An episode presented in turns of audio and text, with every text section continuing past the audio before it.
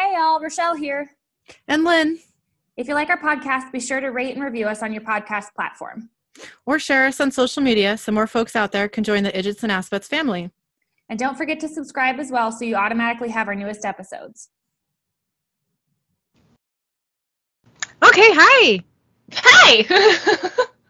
uh, today we are talking about season 9, episode 20, called Bloodlines. Um, I'll just say real quick that the first time I saw this episode, I kind of hated it. yeah. Um, it's very different, um, and I know we'll get into why, but it's very different than all the other episodes.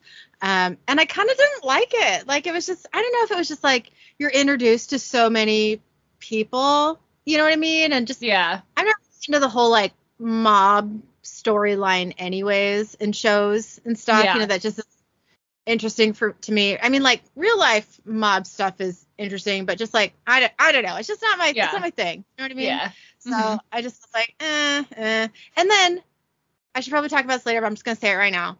The main guy really annoyed the fuck out of me, and I think it's kind of like you know Sam in like maybe that second episode where he's just like too angry and moody, and I'm just want to be like, dude, fucking chill. Like I know. I like, get why you are, breathe, but, like, man. breathe. You know? yeah, yeah. I just I just didn't connect with him in any way because he was, you know, just he was just reacting to everything with anger, and I don't like that. so Yeah. you know, anyway, okay, I'll I'll talk about it more, I guess, when it's more appropriate. Okay, so we start out. Uh, it's nighttime. We see a view of the Chicago skyline. Uh, a young man uh, and woman named uh, Ennis. Did I say that right? Ennis Ross and uh, so. his girlfriend Tamara. Tamara? Tamara? I think Tamara. Tamara. Okay. Wow. Okay. So confession. I haven't watched this in a couple weeks. Also, I haven't done these notes in a couple weeks. So I have no idea what's going to come out of my mouth. It's all good. Clearly, uh, the right way to pronounce everyone's name is not going to come out of my mouth. So, okay. Mhm. Ennis and Tamara, okay, they go into Il Secondo, which is an upscale restaurant. Uh, Tamara says, This place is beautiful. Ennis says, Oh, it is all right. Uh, you're beautiful. Tamara says, Look, Ross, if you think laying it on thick like that's going to get you somewhere tonight, Ennis says, I'm right. Tamara says, You're totally right. Okay, Spill, why are we here? Uh, but instead of answering, Ennis gets up to go talk to the uh, the host, whose name is Maurice. Uh, he says to Tamara, "Hold that thought." So he goes over to Maurice, who says, "Mr. Ross, I hear it's a big night." Ennis says, "Yeah, the biggest." And then he shows Maurice an engagement ring. Ennis says, "Can you put this in a glass of champagne? Something nice?" Maurice says, "How unique." Which, um, not kind, sir. I know you're like in a snooty upscale restaurant, but like, dude, I know. Like, if that's how he wants to do it, that's how he wants to do it. And you never know. Like, maybe that's like her dream way to get proposed to, and he knows that. Like, Yeah, like- fun of that? You know? yeah, and you're just like adding this like unhappy memory of someone being shitty, you know, to like your happy engagement story. Like that's just that's Yeah. really unkind, Like- I thought. Why? You know? Yeah. So anyway, okay. Um, so Maurice then sees Sal Lassiter and his bodyguard Marv enter. Um, and Maurice kind of dismisses Ennis to greet Sal. Maurice says, Sal, hey, long time no see. Sal says, Too long, Maurice. How you been, man? Maurice says, Good. How are you doing? Good. Good to see you. Ennis, who is being ignored now, says, Dude, man, we were just talking. Marv says, You got a problem? Sal says, Oh, chill out, Marv. And just then, Ennis sees Marv's reflection in a mirror on the wall and sees that, um, I just forgot. Oh, that Marv's reflection is like all monstery. I can't remember what type of monstery, but shit was not right. Yeah. Uh, uh, so Ennis is, uh, you know, a little stunned. Sal says, It's all good, yeah? Uh, Ennis says, Yeah. Maurice says, This way, gentlemen. And he leads Sal and Marv towards a private room. Ennis watches them leave and is like incredibly super annoyed to be dismissed like that. So we That's, follow. I would be, you know, like yeah, really? that was pretty messed up. Yeah. So we follow uh, the monstery guys. Um, Sal says, How have you been? Maurice says, Good, Mr. Lassiter, good. Sal says, Sometimes you can give and sometimes you get, huh? Maurice says, and sometimes you really get. And then Maurice keys in a code to unlock a door, and we go into the VIP room. Uh, this bar is feel- filled with, um, you know, lots of monstery people. Uh, a woman comes up to greet Sal, and he says, "Hey, Mindy, you miss me?" Mindy says, "Aw, I liked you as a blonde," and she walks away. Sal, just like, mm, not Yeah. that good because Yep. you don't look how I want you to. You know, like. So Sal runs his hands through his hair and it changes from brown to blonde, which I would really like that ability. Thank you. Oh, that'd be kind of cool. That'd be amazing. So Sal crosses the room and we see all the people are various supernatural beings. And he goes to the bar, which is being tended by Mindy. Sal says, Better? I hear they have more fun. Uh, a man named Julian Duval walks up and Sal says, Hello, Julian. I'm not looking for trouble. I just want to drink. Julian says, And I want to eat Taylor Swift's heart, but we can't always get what we want. Mm. Now get your shifter ass out of here. But Sal stays at the bar. Julian says, I wasn't asking. Sal says, You werewolves, you're so special when really you're just sons of bitches. And Marv chuckles and Julian punches Sal and they tussle a bit and Julian starts to wolf out. And then they are separated. Um, Sal says, That all you got? Julian says, Oh, trust me, Slugger, I got more. So much more. And he walks away. Sal says, Where you going, old yeller?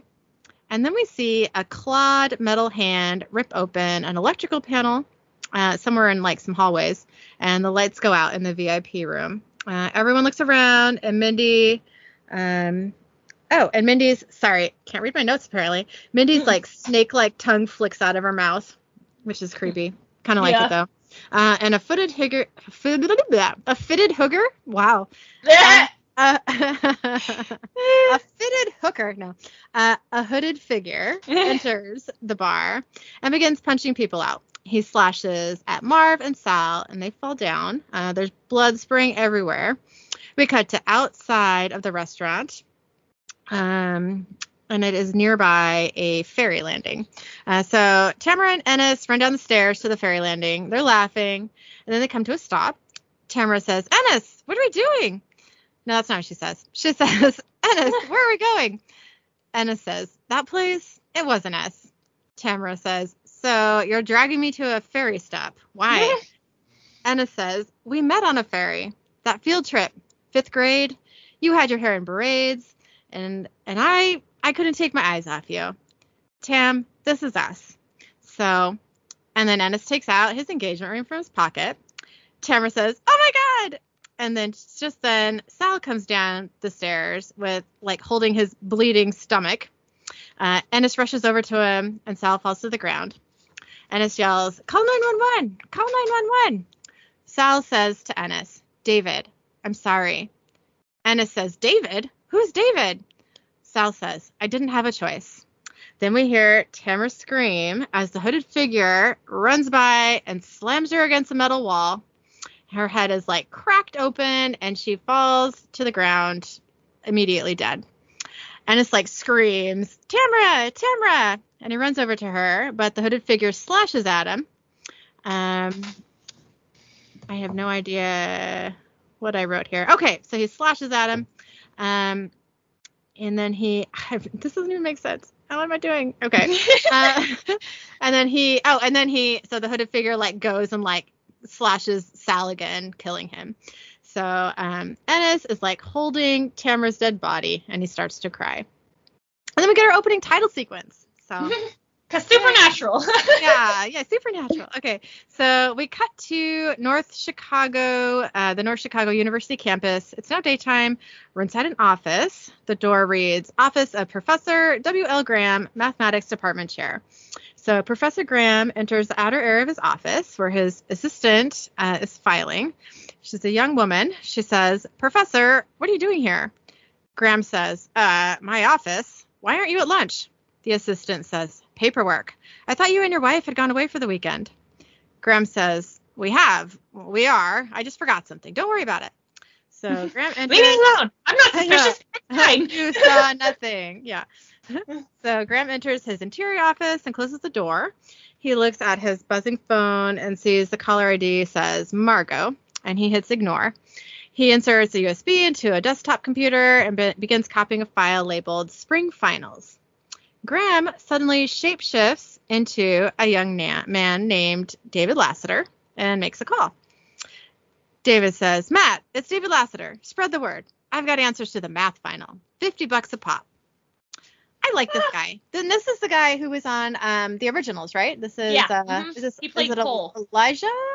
no, he played Cole. Okay. I haven't watched that in forever. I don't remember anybody named Cole, but I believe you. Anyways, I quite liked him in Yeah. um in that show, in that role.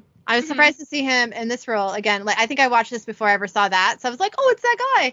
And and he's such a like I, his, his characters are just so different. You know what I mean? Like I was Yeah. almost like, is this the same actor? But it clearly is. Like Yeah, oh for sure. Well, and that's like I wonder which one came first. If originals came first or this came first. I feel like this probably would have come first. Well, he was on the Vampire Diaries as an original before they made the originals. Towards the end though, I think. Yeah, but like that did come first for his character. Like, you know, they introduced the oh, Well, originals. yeah, no, for sure. Yeah. But I'm saying but like yes, in terms of Supernatural, I don't know which one came first. Yeah. yeah. So, well, I mean, because they tried to pick this up as a show, so I think this came first. Because that, well, I mean, I don't know. It doesn't really matter, I guess. I'm gonna look But- it up because I'm Okay. curious. I mean, the Vampire Diaries started before this point, but his character, I don't think, was introduced on the Vampire Diaries until after this episode of Supernatural aired. yeah. That's what I'm sticking to. Okay. I don't know. I'm- yeah, I'm okay. looking it up because I Okay. I'm like, oh, I wonder if he like kind of stepped aside and did this for a minute, or if this was like before all that even happened. You know? Yeah, that wouldn't make sense to me just because they tried to make this into a spin-off, you know, which means he would have been a main character of this show. Yeah. So, anyway. So um, this was April 29th, 2014. okay. Sorry. Okay. um.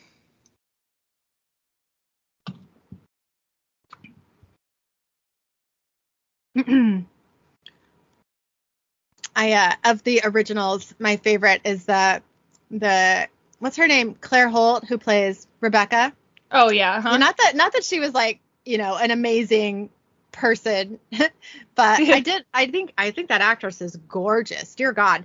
And I loved how like everyone with an accent called her Rebecca instead of Rebecca. it's just like my favorite thing about all of the originals is just calling her Rebecca. I don't know why. yeah. I quite loved that. Yeah. Rebecca. Mm-hmm. Bringing out the dead.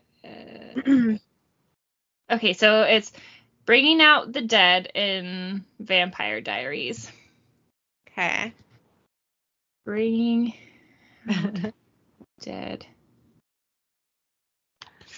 So that one was oh two years before. So that was Huh. February second, 2012.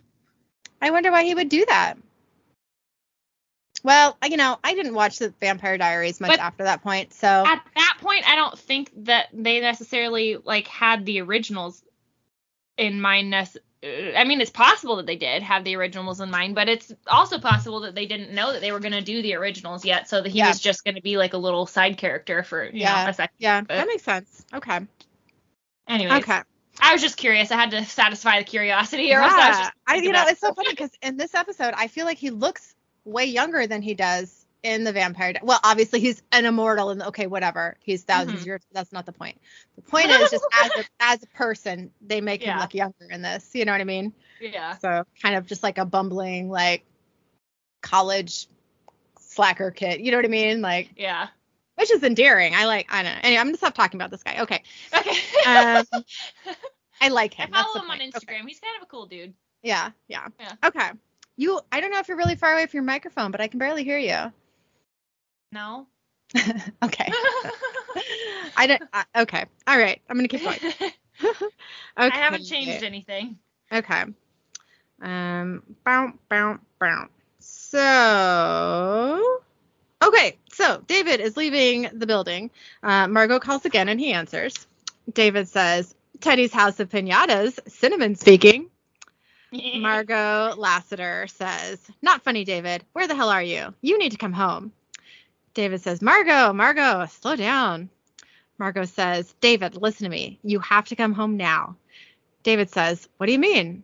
Margot says, It's about Sal. David says, What about Sal? Margot says, Our brother's dead.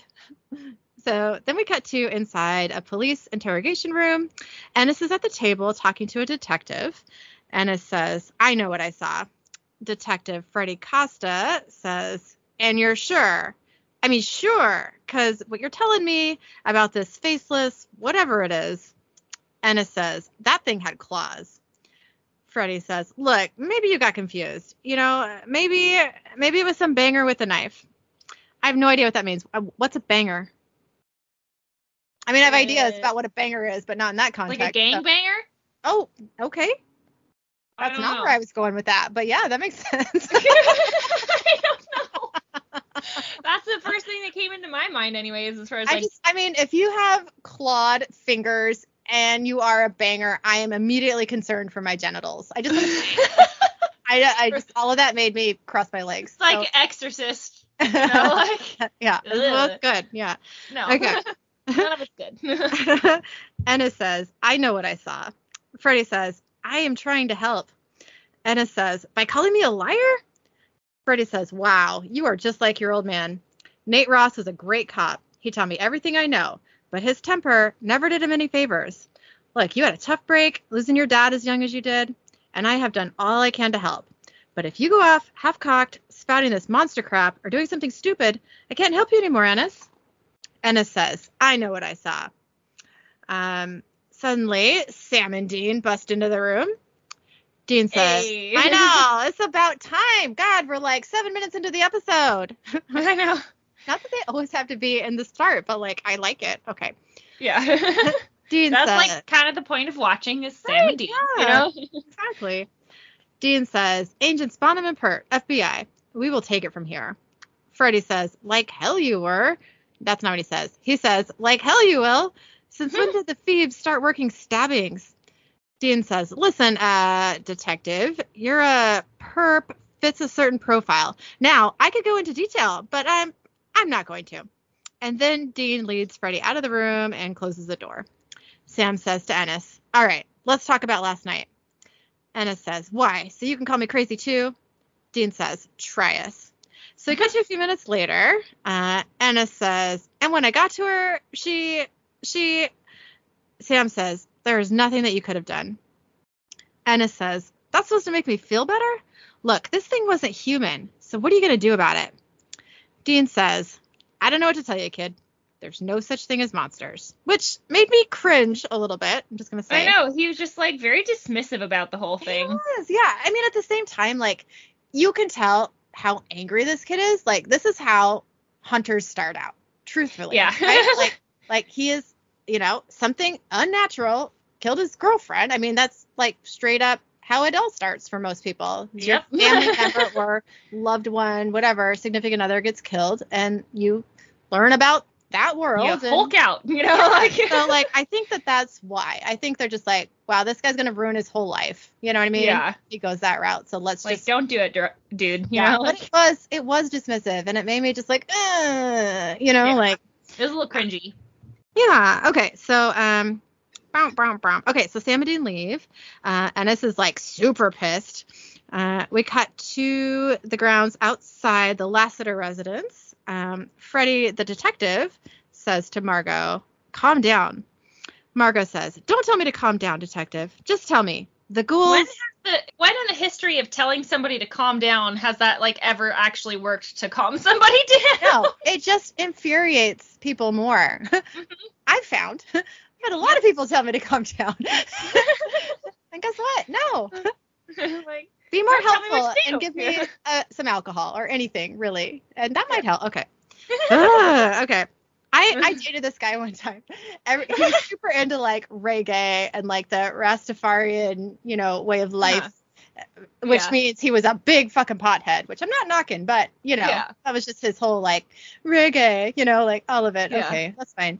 But like every time I got anxious, which guess what was a lot, he would put on like Bob Marley music and just be like, chill out, man.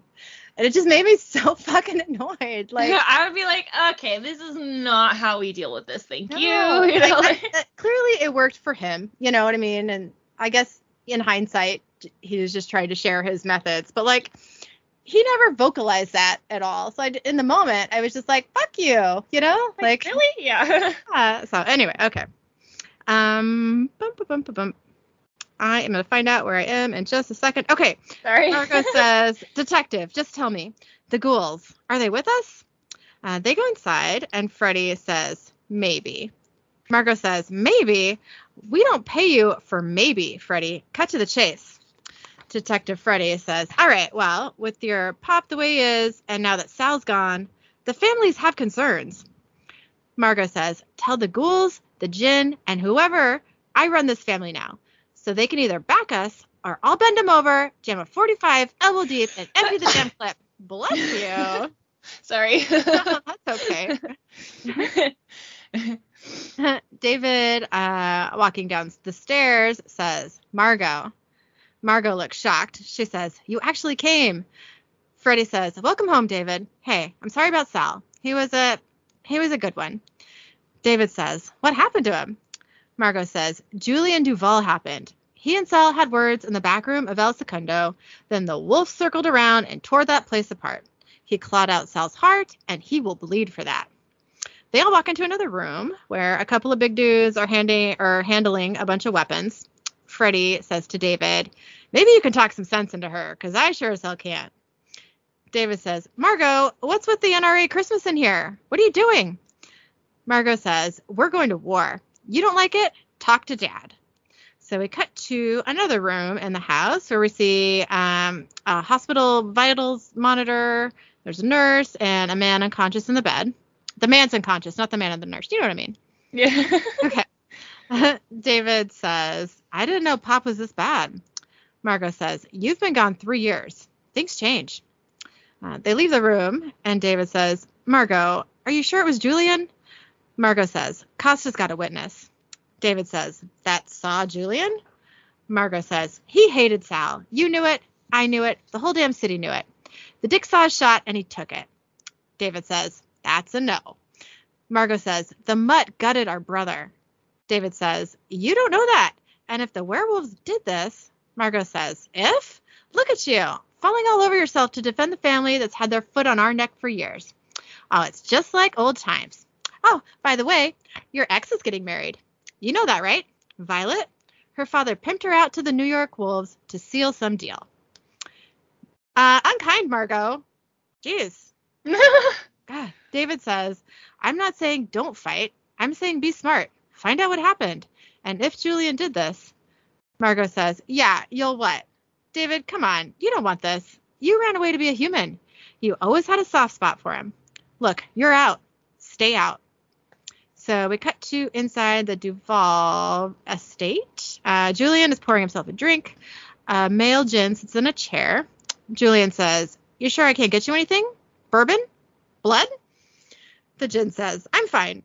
Do you really think the shifters will make a move? Margot is not stupid. Violet, uh, David's ex, walks into the room and says, Julian. Julian says, Not now, Violet. Violet says, We need to talk, please. So they go into a hallway. Okay, I'm a little confused here. Who is Violet to Julian? Is that who she's marrying? Is that her brother? I am really confused at this point. We don't know Violet's last name. I think that's her brother. That's kind of what I got. Okay, from it, 'cause but Julian- honestly, like I have no idea. I, I was confused. So, okay, because Violet's a werewolf, right? They just said that. Julian is a werewolf, right? So that makes sense. And they said she was getting married to someone from New York. We're not in New York, so this must be her brother, right? Yes? Yes? I think that's her brother. Okay. They just never said that. And so I was just like, who? What? Okay. Okay. Maybe not important, but anyway. I don't know. okay. I honestly have no idea. Yeah, okay. So Violet says, I just heard Sal Lassiter's dead.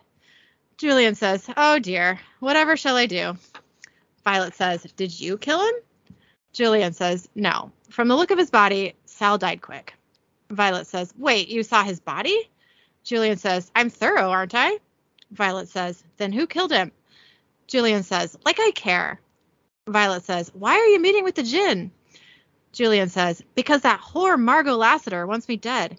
She thinks I sliced up her brother, and I'm not going to tell her any different. After what those shifters have done, chipping away at our territory, insulting us, there's a war coming, and I need tattoos in there on my side. Violet says, Wait, Julian, stop. Uh, but Julian pushes her into a wall and grabs her face. He says, What do you think you're doing? You're the bitch in this pack, princess. Your job is to be pretty and silent. So, war, no war, you don't get a vote. Who you calling a bitch, bitch? I know, right? Punch him in the balls, Violet. Punch him in the balls. Yeah. yep. Werewolves must have balls. okay. So, I would okay. assume so. I know. I mean, that just makes sense. So we cut to uh, Ennis exiting a train. He walks to um, his pretty rundown little house. Um, he goes inside and looks in a closet, opens up a trunk labeled N. Ross. There's a photo of his dad and his cop dress uniform inside, along with a revolver, and hidden in a box, some silver bullets with a symbol carved into them. Uh, we cut to the ferry landing. It's daytime. Uh, the crime scene is being investigated as Ennis looks down on it. He flashes back to a memory of Tamara being killed. Um, Ennis in the flashback says, No, no, Tamara. that, I don't know why that's funny, but people being in distress apparently in fiction makes me giggle. So, okay.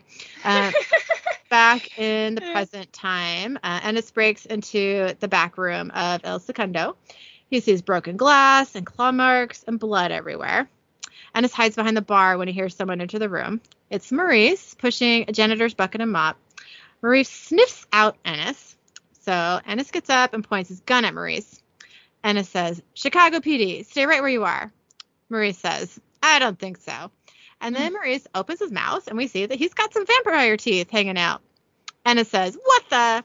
And as Who the Maurice- hell are you? I know. As Maurice is about to attack Ennis, someone cuts Maurice's head off. And we see that it is Dean holding his bloody machete, and Sam is with him. Dean says, He looks better with a little off the top, don't you think? You want to run? Now's the time. Ennis says, I'm not going anywhere until somebody tells me what the hell's going on. Dean says, mm, You should go. Ennis says, No. Dean says, All right, Sammy, give him the talk.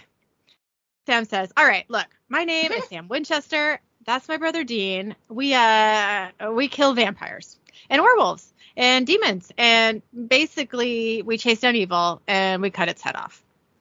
Ennis says, So what, you're monster cops? Dean says, Hunters. Ennis says, Then what killed my girlfriend? Dean says, We're working on it, okay? And from what you told us, uh, this thing sounds new or Freddy Krueger.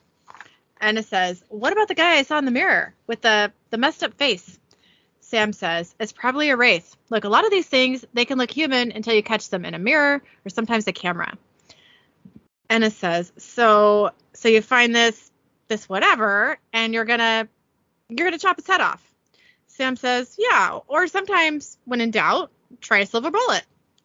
Dean says, Hey Sammy. Sam says, Yep.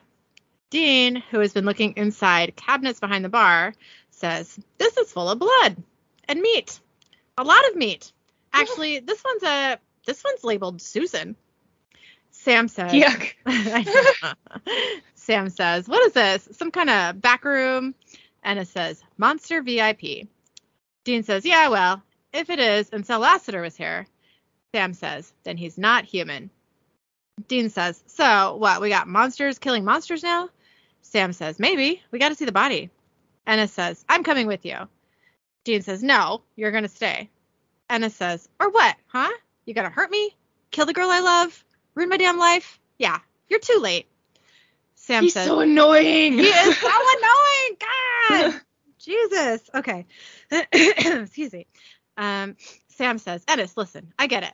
Believe me, I've been there. But what we do, it's messed up. So do yourself a favor and stay out. You can get hurt too. Dean says, okay. so Sam and Dean leave. Uh, we cut to Ennis's house. He's looking at a picture of Tamara, then to some information he pulled up about Sal Lassiter on his computer. Sal was a vice president of a blood management business. Ennis looks at a silver bullet, and then there's a knock on the door. It's the detective, Freddy Costa. Freddy says, Hey, can we talk? Ennis says, About what? Freddy says, Last night, this thing you killed Tamara. Tam- I don't know why. I feel like I'm saying her name different every single time, but that's fine. Tamara. I think Tamara. you're saying it the same way. Maybe Okay. I don't know. I, I, I don't know. I don't know. Okay, whatever. Uh, Freddie says, What did it look like? Ennis says, Thing, you said it was some banger with a knife. Freddy uh, comes inside the house and says, Chasing down every lead, kid. Ennis says, Like I told you, it didn't have much of a face. Freddy says, He, it, whatever. Say anything? Ennis says, I told you that too. Freddy says, Then tell me again. Ennis says, Hey, if you got the time, why don't you hang around? Dad's working the graveyard, but he'll be home soon, and he'd love to see you. Freddy says, Sure, be good to see him too. Ennis pulls out his phone, holds it up, and says, Sorry, text. Ennis turns on his phone camera and sees that Freddy has weird shifter eyes that are glowing. Freddy says, No worries. Look, Ennis, I uh I know this is hard. Ennis says, See, uh, that thing slashed up my jacket pretty good. Forensics went over it, but well, you want to see it? Freddy says, That'd be great. So they go inside uh, Ennis's dad's room. Ennis covertly grabs the gun from the closet along with the jacket. Freddie says, I appreciate this, kid, really. Ennis tosses a jacket to distract Freddie and aims the gun at him. Ennis says, Hey, look, there's a silver bullet in this gun. Freddie says, Ennis, Ennis, don't. Ennis says, You're not Freddie Costa, so who are you? Freddie then shifts into David and says, My name is David Lassiter. I'm a shapeshifter. I just want to say real quick, I appreciate that they just like magically shapeshift probably for time, but like what happened to all the shapeshifter goo? You know, wasn't that like a I know, right? Where they oh, had to like peel themselves. Yeah, like and I mean, yeah, that took some time and was a lot of goo and probably, you know, effects. But like, yeah, I liked that part of shapeshifters. Like I when that baby like exploded into another baby, there was splatter on the walls. You know, I I know. see some splatter. I wonder if it's because like they're old families, maybe they have like a better way to do it or something. I Yeah. don't know. You know, it like must be, yeah. I wonder the uh I'm sure we see shapeshifters later on, but I can't honestly think of I can't remember to be honest. one. Yeah. You know, like I Yeah. don't know like if that if they kind of this is like the switching point for that. yeah. That's a thing or you know, like yeah, I don't remember. Yeah. Well, I missed the goo. Just gonna say, as gross as it was, it made me giggle. So. Yeah. okay. Uh, so he says, My name is David Lassiter. I'm a shapeshifter. Ennis says, You're a what? David says, We shift our shape. Uh, it's kind of all there in the name. Uh, Sal Lassiter was my brother. I'm just trying to find out who killed him. Ennis says, So you slap on somebody else's face, huh? David says, It's kind of my go to. Look, I read the police report. I know you lost someone too. Ennis says, Oh, shut up. See, you don't talk about her. David says, You know what's going on out there? Do you have any idea? Ennis says, Freaks, hunters. Yeah, I got the basics. David says, Wow, you are so in over your head. Let me give you the mm-hmm. short version. Chicago is divided up between five monster families. Ennis says, What? Is that a joke? David says, Do you hear a laugh track? Ennis says, What about the police? David says, We own the police. Look, I'm talking shakedowns, organ trafficking. The werewolves run the Gold Coast, the djinn owning the South Side. But we want to keep a low profile, so we keep the peace and human casualties to a minimum. Ennis says, A minimum. David says, Look, I don't like it either, okay? But you know what's behind door number two? War. That's blood, human and monsters, in the street. And right now, there's exactly one guy trying to stop it. Ennis says, Wow, you know, good for you. I'd slip flap, but well, my hands are a little full. David says, Just stay out of it, okay? These cuts are these cuts? Mm, I don't even know what this means. He's oh, he's looking at okay, he's looking at the jacket. Um, that's all cut up from, you know, slasher fingertips or whatever. And he says he says these cups are Edward Scissorhands silver." over there. Yeah, right, yeah. Ennis says, How do you know? David holds the jacket and says, Because it burns. Ennis says, So? David says, Julian Duval hasn't got silver claws. He's a werewolf. David tosses a jacket over Ennis's head to distract him and then runs right out of the house. Ennis says, Hey, hey! And he chases David, but he cannot find him. So back inside Ennis's house, he looks up Julian Duval online. Uh, we cut to outside the Duval estate. It's nighttime now. Ennis is creeping up to the house. Sam and Dean are nearby, also creeping, but they don't see Ennis yet. Sam says, So, get this. The uh, coroner says. Go the- figure. I, know, I, I love every time he says that, I'm like, Yay! Sam says the uh, coroner says this guy, this uh, Julian Duval, shows up, drops three grand to see Sal's corpse, and we see that Ennis is eavesdropping. Dean says, and he lives in a friggin' castle. Who is this guy? Sam says, well, if we're lucky, someone who knows what happened to that monster boy.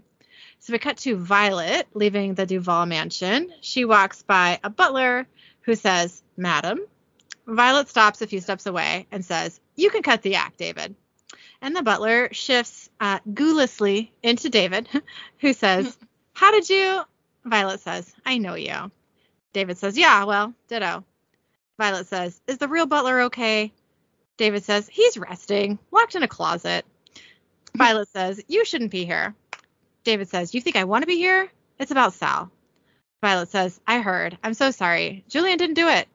David says, Yeah, I know. That's why I need you to talk to your brother. Get him to have a sit down with Margot so they can just work this crap out. Violet says, There's no way that's happening. David says, We can stop a war, Violet. Violet says, One, Julian doesn't want to stop this. And second, how?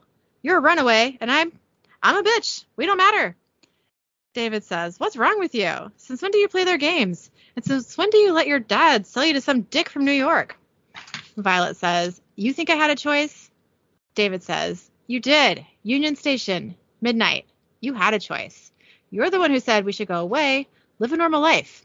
You set the time, the place, and I was there. Where were you? Suddenly, the hooded figure jumps onto David from the roof. Uh, David yells to Violet, Run! So David and the hooded figure wrestle about. Uh, the hooded figure starts to burn David with his silver claws um, when the hooded figure is shot by Ennis. Uh, everyone hears Violet scream, so David runs after her, and Ennis follows, and they cannot find her. David yells, Violet! Violet! And then Sam and Dean join them. Dean has his gun out. Dean says, What the hell's going on? David says, It took her. Sam says, Wait, who are you? Ennis says, His name is David Lassiter. He's a shapeshifter. Suddenly, alarm an alarm goes off, and guards start coming out of the Duval house. Dean says, Hey, we gotta go. Now, let's go. So we cut to the Impala. Ennis and David are in the back. Dean says, All right, everyone out. So they all get out of the car. Dean says, So you're telling me there are five monster families that run Chicago? What is this? The Godfather with fangs? yes. That's true, yeah. That is exactly what they're telling you. Yeah. Ennis says, Well, if it is, I'm going to need all the help I can get. Dean says, Well, he doesn't quit. I'll give him that. David says, Violet's not picking up. And he puts down his phone. Sam says, Wait, so this girl, she's a shifter too? David says, Werewolf. Dean and Ennis at the very same time say, Awesome. Ennis mm-hmm. says, If she has her cell, we could trace her signal. Sam says, Yeah, you may be right. All right, what's her number? David says, Take me with you, and it's all yours. Ennis says, No. Oh, hell no. Dude, he's a freaking transformer. Dean says, And sometimes you got to work with the bad guys to get to the worst guys. David says, Dude, I'm right here. Dean says, Yeah, I see you. so they all get back in the Like, car. I'm not too concerned, actually. Thank Yeah. you. don't care about your feelings. Okay. Uh, so we cut to inside a room. There's a creepy wall of photos and news clip, newspaper clippings. Violet is chained to a pole. She kind of comes to. The hooded guy, whose name is, uh, I'm going to butcher this. His name is Irv Sokolowski. Yeah, that looks right. Okay. So Irv says, You think I'm some freak like you, but I'm not. I'm just a man with some fun little toys. He removes his hood and his mask and extends his silver claws, which are actually Freddy Krueger gloves. so we cut to the Impala pulling up to a creepy building. Sam, Dean, David, and Ennis get out. Sam says, Signal's coming from in there. David says, Hey, thanks for, you know, and, and about your girlfriend. I'm. Ennis says, Look, I don't need no apology from you. David says, I lost someone too, okay? But I'm trying here. Ennis Like, says, stop being a dick, man. You know? Oh, God. Ah, okay. Ennis says, I'm sorry about your brother. He spoke about you in the end. He said, David, I'm sorry. I didn't have a choice. David looks really confused. Dean says, All right, you guys can kiss and make up later. We got work to do. Come on. So we cut back to Irv's room. Irv says, Silver, it burns if you're evil, if you're a monster. And then he touches them, uh, his silver claws to Violet, and she flinches. She tries to turn away from the photos and the clippings on the wall, but he turns her face back. Irv says, No, no, you look at him. He was my son, and your brother and the shifter Lassiter, they ripped him apart. The police told me it was a wild animal, and I believed them for years, but now I know the truth. Violet says, Please, Sal and Julian hated each other, and neither of them would hurt a kid. Irv says, Why should I believe you? You're dead. Tomorrow they will find pieces of you all over town. Oh, won't the doggies be mad? Violet says, That's what you want. Yeah, actually. they will be mad, yeah. She says, You're trying to start a war. Irv says, When freaks start killing freaks, we win. Violet says, No. Once this starts, do you have any idea how many people, how many uh-huh. children will die? Irv kind of seems to consider this, but then he hears a noise. We cut to David, Ennis, Sam, and Dean in some kind of tunnel. Dean says to David, All right, you're with me, Romeo. David says, Sounds good, Buffy. I like that. I like that a lot. uh, so Sam and Ennis go one way. Dean and David go the other. Uh, Dean and David get separated, and Irv kind of gets the upper hand on David. Uh, Dean yells, "Kid, David!" So we cut to Irv's room a little bit later. Now David is chained up too. David says, "I'm so sorry, Violet." Irv says, "Guess I'm gonna have to make an example of you two." Violet says, "No." Irv goes to cut up Violet, and David yells, Don't hurt her. Irv says, Why? Hmm? Because she's your girlfriend? Hmm? Yeah, I heard you talking. Real sweet. Hell, it was almost human. Almost. And then Irv cuts David with his silver claws, which make which makes Violet like super wolf out. Uh, she gets really mad. yeah, don't you hurt my baby boo shifter. Irv says, Here's the thing you can look human and act human, but deep down, you're just a monster. So Violet continues to hulk out and breaks free of her chains, and she attacks Irv. David breaks free as well and says, Violet, no. Please, please, Violet, please. So Violet stops before she can kill Irv, and she turns back into her human form, and David holds her. David says, It's all right. It's all right. So Sam, Dean, and Ennis show up with all their weapons out. As Irv starts to get up, Dean says, What'd we miss? Irv says to Ennis, I know you. I'm sorry about your girl, but she was in the way. You understand. I know you do. They're monsters. Like, I just killed somebody that I wasn't supposed to, but eh, get over it, man. It was Yeah. for the greater cause. It's like, no, you know. No. Ennis says, I only see one monster here. And then Ennis shoots and kills Irv. Yay, you did something I approve away. of. Yeah. So we cut back to the Duval estate. It's daytime now. David and Violet are walking outside. David says, You all right? Violet says, I will be. Are you? David says, I'll get back to you on that. Sal, he said he was sorry. Those were his last words. David, I'm sorry. I didn't have a choice. But Sal never did anything to me. Why would he say that? And then we get a flashback to Violet in Union Station waiting to meet with David. She sees Sal instead. Violet says, Sal, what are you. He's not coming, is he? Sal says, David will be here in a few minutes, but you won't be. Violet says, Why are you doing this? Sal says, Because he's my little brother, Violet. It's my job to protect him. It's my job to keep our blood pure. Okay, Voldemort. I'm just going to say that. I know, right? Violet says, You believe that bloodline crap? Sal says, We all do. Bloodlines, everyone knowing our place, it's the one thing we all agree on. If your people find out you ran off with a shifter, they'll be looking for payback, and they'll come after my family, and then it's nothing but bad times and dead bodies on both sides. David wants to go straight, that's his call, but he does it alone. So you have a choice, Violet. You can either walk out of here alive, or I'll take you out and dump what's left of you in the lake. Real brotherly, like Sal. Okay. Violet Violet says. well, that's not her brother. That's. I know, bro- but like Oh. potential future brother-in-law is all. Oh, yeah. There. Yeah. yeah, Right. I mean, yeah, I know. Yeah. Violet says, Sal, I love him. Sal says, I wish that mattered. So we cut back to reality. Uh, David says to Violet, even after I left my family, I knew if things got bad, that Sal would always have my back. So, what did he mean?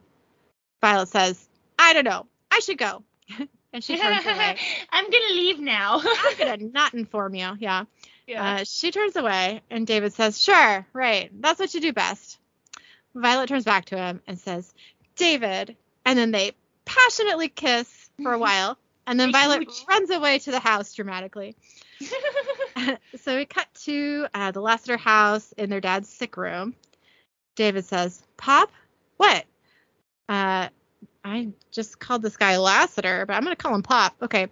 Pop says, uh, Your sister, she wants war. You have to stop her. So we cut to a short time later in another room in the Lassiter house. Uh, David lays Irv's silver claw gloves on the table in front of Margot and says, All this was just some messed up guy. The Duvals are clean. Margot says, Fine. We done? David says, And I'm coming back to the family. Margot says, By the way. yeah, Margot says, I thought you were out. David says, Well, now I'm back in. Margot pauses and then smiles. She says, I've waited a long time to hear you say that. Welcome home, David. Then the two bodyguards in the room and the detective all hug David sort of awkwardly. then Margot uh, happily hugs him, but when they're hugging, we can see that she's actually very upset. Uh, so we She's cut. got some big emotions. She does, yes. That's for sure. yep. That always reminds me of um I'm probably going to talk about Doctor Who a lot in this episode, so I'll just start it right now. there, uh, that reminds me of um, the Twelfth Doctor when he says that he doesn't like hugs, that you can't trust hugs because it's sometimes just a way to hide your face when you're hugging somebody. And I think about that when I Okay, hug people I mean, now. I could see that. Yeah. It's like a very distrustful way to go through life. yeah, well, I mean, the Doctor's like what 1200 years old at that point. Like, you've seen a lot of shit. You probably Oh, don't yeah. trust a lot of people. But yeah, that I always think about that when I hug people now. I'm like, what face are you making? oh no. Yep. Uh, Anyway, okay, so uh, we cut to Ennis's house. Um, the Impala is pulling up in front of the house. Sam says to Ennis, "You live here alone?" Ennis says, "My sister's on the other side of town. My mom's out of the picture, and my dad, well, he died, line of duty, a long time ago." Dean says, "I'm sorry to hear that." And then Dean's phone rings and he answers. On the phone, he says, "Yeah." Uh, Ennis says to Sam, "So, what's next?" Sam says, Nothing. You're done. Dean on the phone says, Okay, we're on our way. Yeah. Sam says to Ennis, Just give me a sec. Uh, then to Dean, Sam says, Yeah. Dean says, We got a gig. Sam says, You want to leave? Dean, the city is crawling with monsters. Dean says, Cass has a line on Metatron. This is what we've been waiting. this is what we've been waiting for. This is our shot, Sam. Ennis says, You're going? Sam says, "Look, we'll uh we'll call in some other hunters, some pros, and download them on the monster mob situation, all of it." Ennis says, "Look, guys, I could." Sam says, "Ennis, seriously, don't. You get into this too deep. There's no getting out." And then Sam and Dean just drive away, and Ennis I know. just stands there looking mad and lonely, and I'm like what the him. heck, man? You know, Yeah. like Yeah. So we cut to inside Ennis's house. He's looking in his dad's trunk again and loading the gun. Uh, we get uh, as as he's doing this, we kind of hear his voice in like a voiceover mode. He says, "But I couldn't walk away. This is my fight now. Hell, it's a damn war, and I got to start somewhere." Uh, we cut to Irv's creepy room. Ennis is looking at all the clippings. Um, Ennis's phone rings. It says unknown caller. Ennis says hello. The voice on the phone says, What are you doing? Ennis says, Who is this? The voice on the phone says, If you start hunting, the monsters will kill you. Ennis says, Dad? Dad? And credits. Okay, so I'm just gonna start all this off with I don't remember like obviously I've watched this episode now and I've watched it a couple of times because it was a couple of weeks ago that I watched Yeah. it the first time.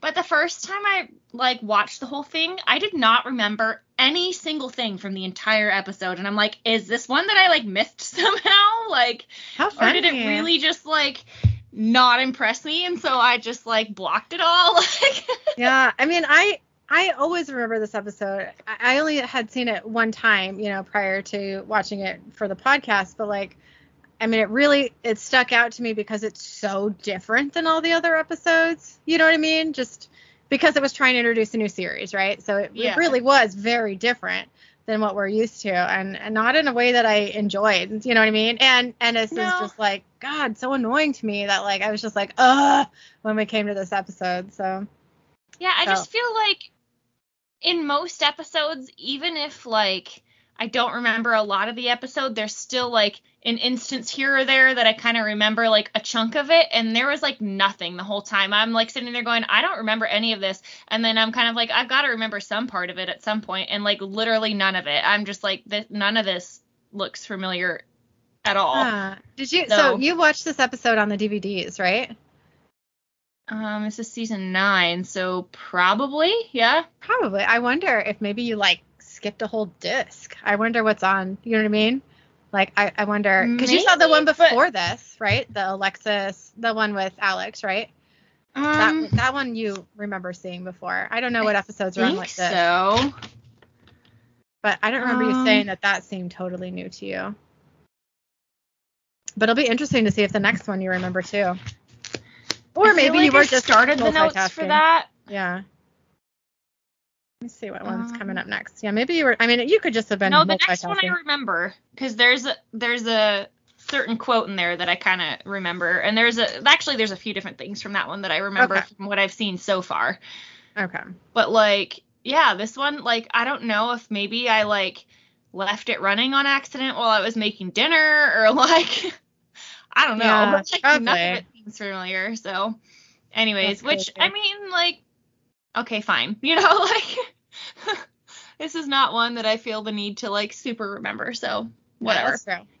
Um also like I just don't like the whole like Sam and Dean aren't the main characters in this episode. Like it's it's weird to me. Like it didn't really seem like a supernatural episode. It didn't like I don't know. It was just the whole thing was weird. And I know they were trying to do like a spin-off or whatever from it, but like uh, Yeah, I mean, I I know I texted you like I enjoyed it more this time uh, than I did the first time that I saw it, but I still didn't really I didn't really connect with it. You know what I mean? Like I just yeah. I don't know if they were trying to introduce too many people, you know, which they would do me- in like a pilot episode. Really, they would introduce a lot of people, so that's not weird. But yeah, there wasn't enough Sam and Dean. Now, when you think about like the Ghost Facers episodes, especially the first one, maybe first two, there's not a lot of Sam and Dean. That's fine with me. Maybe because Yeah. there's so much like ridiculous comedy going on. You know what I mean? Well, and I think that's the thing for me is like with this episode, like the guy who's supposed to be like the main character is so obnoxious and just like ugh that like it's Not not, that even not that it's to, a like- good episode without Yeah. Sam and Dean. Like there's just no like he- there's no redeeming qualities really. you know? Yeah, like I not I'm sure that guy's a, a fine actor. I don't I haven't seen him in other oh, things, Oh but I, mean he was the character. yeah, just the character. Yeah, you just you don't you don't connect with them. You you care more about like David, which you know that's probably intentional, but They like made him a little too angsty. yeah, yeah. It, Like it I get a, that it was supposed to be like an intense, oh, like they killed my girlfriend, blah blah blah blah blah, you know, all that sort of stuff. But like at a certain point, like your anger issues are disturbing me and making me not want to watch you. You know? yeah, it's Yeah. not like a fun episode at all Yeah, as far as not fun. like actors go, you know, like and well, I shouldn't say actors, I should say characters, you know. Yeah. But yeah, it's just kind of like really, you know, like what are we what are we doing here? So I don't know. I just didn't the whole thing. I was just kind of like meh about. Yeah, I didn't. Yeah. Yeah.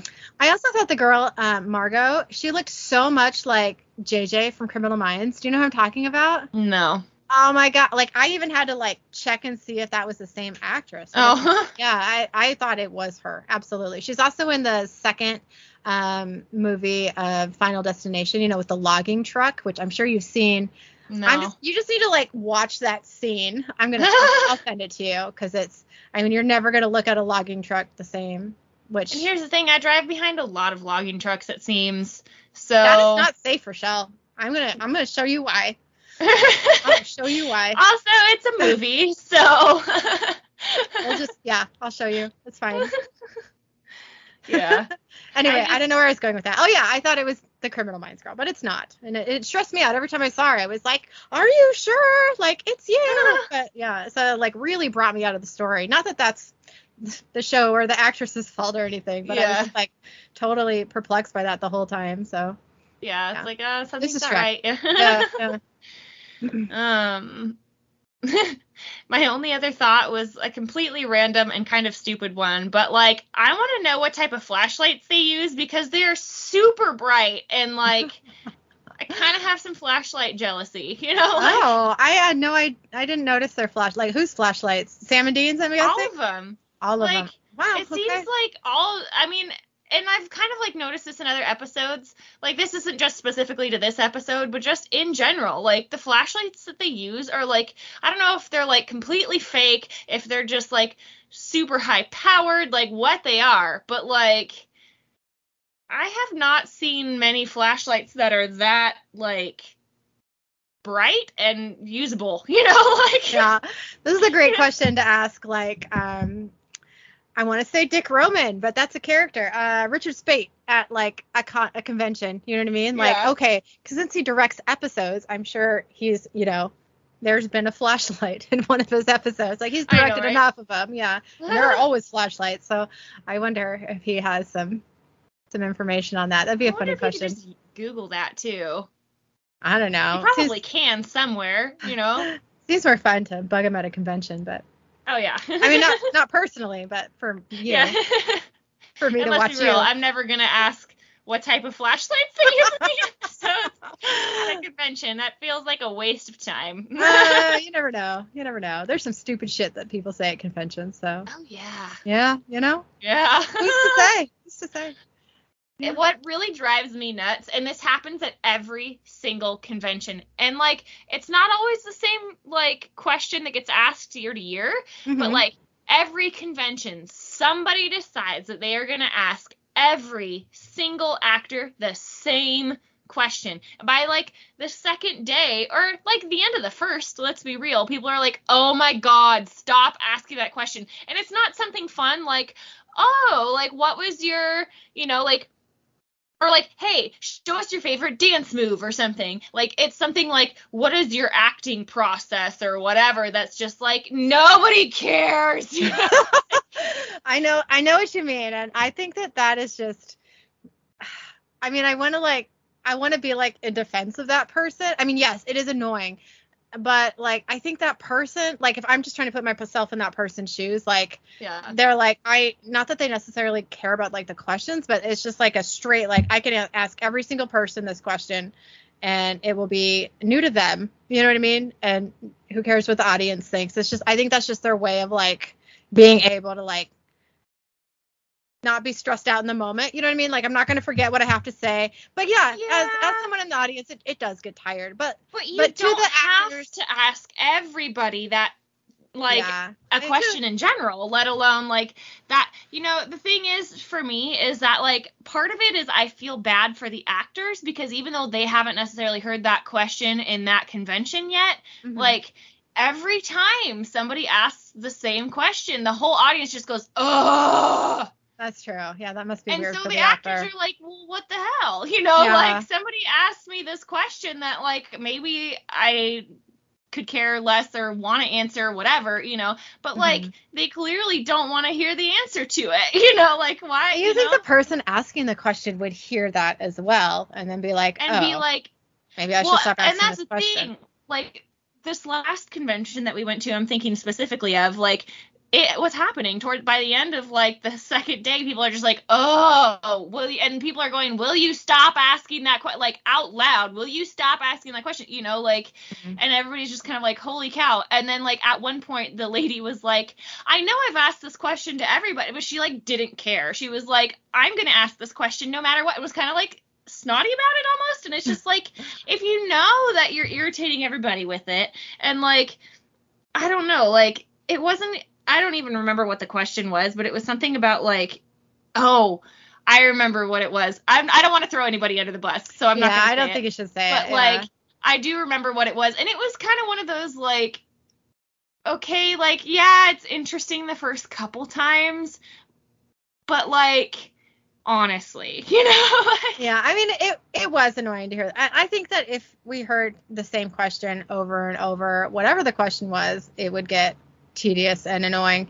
Um, it It would be different. Question. yeah, it, it would be different if they were like, "Hey, bust a move," you know what I mean? Yeah. Like that would be that would be interesting. Um, I, I can only I can only just think that like the reason I would do that was to, you know, find that would be a way that I interacted with every actor and had one, you know, thing to say that they're all going to have different answers for. And as an audience member in that situation, yes, it was annoying, but also it was a tiny bit interesting, tiny, tiny bit interesting that every actor did have a different. I mean, there was like an A or B answer. It wasn't like give me yeah, it wasn't. it wasn't like, open It wasn't an open-ended question. Exactly. Which I Yeah, it was was like the problem. this or you know, this. Yeah, and so it was interesting to see who, you know, felt one way and it who was felt A or the other. B. You know. Yeah, but but also it's just like mm.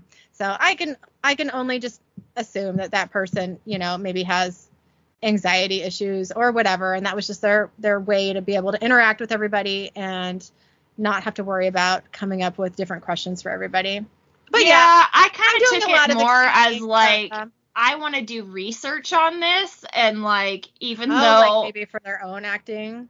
Yeah, type I kind of took it more as like a personal "what should I do?" because Mm. what do you do sort of thing, and it was just like okay, you know, like I can see that. Yeah, I didn't really. Yeah. I didn't really think about that, but yeah, yeah. Yeah. I don't. Mostly, I just felt bad for them. I, I feel bad when people are annoyed at other people, even if they're being annoying. So that's just Yeah. that's just me. But yeah, it was. Yeah, I I kind of Yeah. took it as a read the room situation, and the person like read the room and didn't care and was like, yeah. "I'm yeah. doing this anyway," and it's just like, come on, you know, because at that point, it. I mean, people pay a lot of money to go to these conventions, Mhm. And so, like, it's not just your time that you're taking. Like, you're taking a good chunk of time because you can only answer a certain amount of questions. That's so you're true. taking a good chunk of time that, like, from everybody. Mhm. Like, it's not just like, oh, well, I want to ask these people this question or like maybe a few of them or whatever. It's like you are taking a significant chunk of time out of everybody's panel for everyone Yeah. to like you know it's just like it was kind of selfish honestly is what that's the thing that irritated me the most was like it was like it wasn't i don't know it, it just the way it kind of came across is kind of selfish especially knowing that the person like knew Yeah. know? Yeah. I can see that. Yeah. I yeah. I mean, if it was me, um, and I was doing that, and everybody was like, "Ugh," I would be mortified, and I wouldn't do it again. You know what I mean? you would think yeah yeah, I would be. I'd be like, dear God, like now I have to hide my face, you know? I mean maybe not the hide your face it. but maybe Oh, just well, like I don't would, keep but- asking the same thing Yeah. you know? Yeah, yeah, I get it. I get it. Yeah. anyways so that was that um i don't know how we got from that or to that from flashlights but anyways oh asking a question at the okay okay i got it i've yeah, caught up okay. Um, so what was your favorite moment from this episode? okay, well, there were a couple moments that I didn't hate, and that's what I'm going to go with. Um, I and I don't even the first one is pretty vague. I, I can't actually even remember what was happening. I think um, Sam and Dean and Ennis and David were like about to get in the Impala. I'm not really sure. They were they were all Uh-huh. together with the car. I don't know if they were getting out or in or what they were doing, but they were kind of like, you know, like bitching about the fact that like, well, I think Ennis was bitching about the fact that David was, you know, a monster, a shapeshifter, right? And Yeah. like, why are we working the blah blah blah, and like. I don't really know. Everyone kind of got involved in the in the conversation, and David was like, "Dude, I'm right here." Like, Like, hello, I yeah. yeah, I liked I liked that. That was cute. I, there wasn't a lot of humor in this episode, and I think it might have done a little bit better if there was. Like the vague little bits you Yeah. get were kind of from David. Like he's the most. Mhm. He's, he's honestly besides Sam and Dean, who you always kind of relate with. You know, Mhm. you know, depending on what's going on with them. he's Uh, the most relatable other than he really is. Yeah, yeah. Yeah. So so he was kind of your kind of your in in this episode, I suppose, because Yeah. it was hard to it was hard to deal with Ennis and his his anger issues. You know, like you Yeah. understand, but like, dude, like chill the fuck out a little bit. So um, okay, Maybe so- have like a thought of like maybe I should like not just react entirely on emotions. Like it's just it, it's kind of one of those like he seemed too much like a child because he didn't know how to like regulate himself, you know? Yeah, and I mean, I guess that would be normal in your first, who knows, I guess time span of grief. You know what? I can't even say that. Like everyone deals with grief so differently, and uh, Yeah. you know, uh, different emotions at different times. So I guess that's a personal thing. But They just kind of made him seem like an immature character, and it was irritating. Like that's kind of my yeah, they know? didn't give him any other personality trait. That's the thing. You know, Yeah. there's literally nothing else except for the beginning when you saw him be sweet to this girl for a sentence. You know what I mean? Yeah. so like okay i think that's all it was they just didn't give him any more anything else any other There's you nothing know, to work depth. with other yeah than it's that. literally just i'm angry so yeah. um okay that okay and then my other uh moment that i didn't hate uh was uh, um at the end um when you know you'll get your flashback of what happened at the train station or whatever with violet and and uh, i think it's sal uh, david's older brother right hmm um, so okay, whatever. But then like she's like he's like, Why did he say that? And she's like, I don't know, you know, and just like Yeah. runs away. And then he's like, Wait, and she's like, uh and then they like, you know, passionately make out. And I I enjoy passionate moments, so that was good. That was good for me. yeah. And then she, you know, did the dramatic like, oh, just stop, and then she runs away again, and I was like, yeah, drama, you know, like I liked it. I liked that part. So Yeah. yeah. yeah. What was your favorite moment or moments or not hating moments? Um, it Or was them. really hard for me to pick a favorite moment because I really didn't care about this episode at Yeah, all. I was, it was a tough Um, one. Yeah.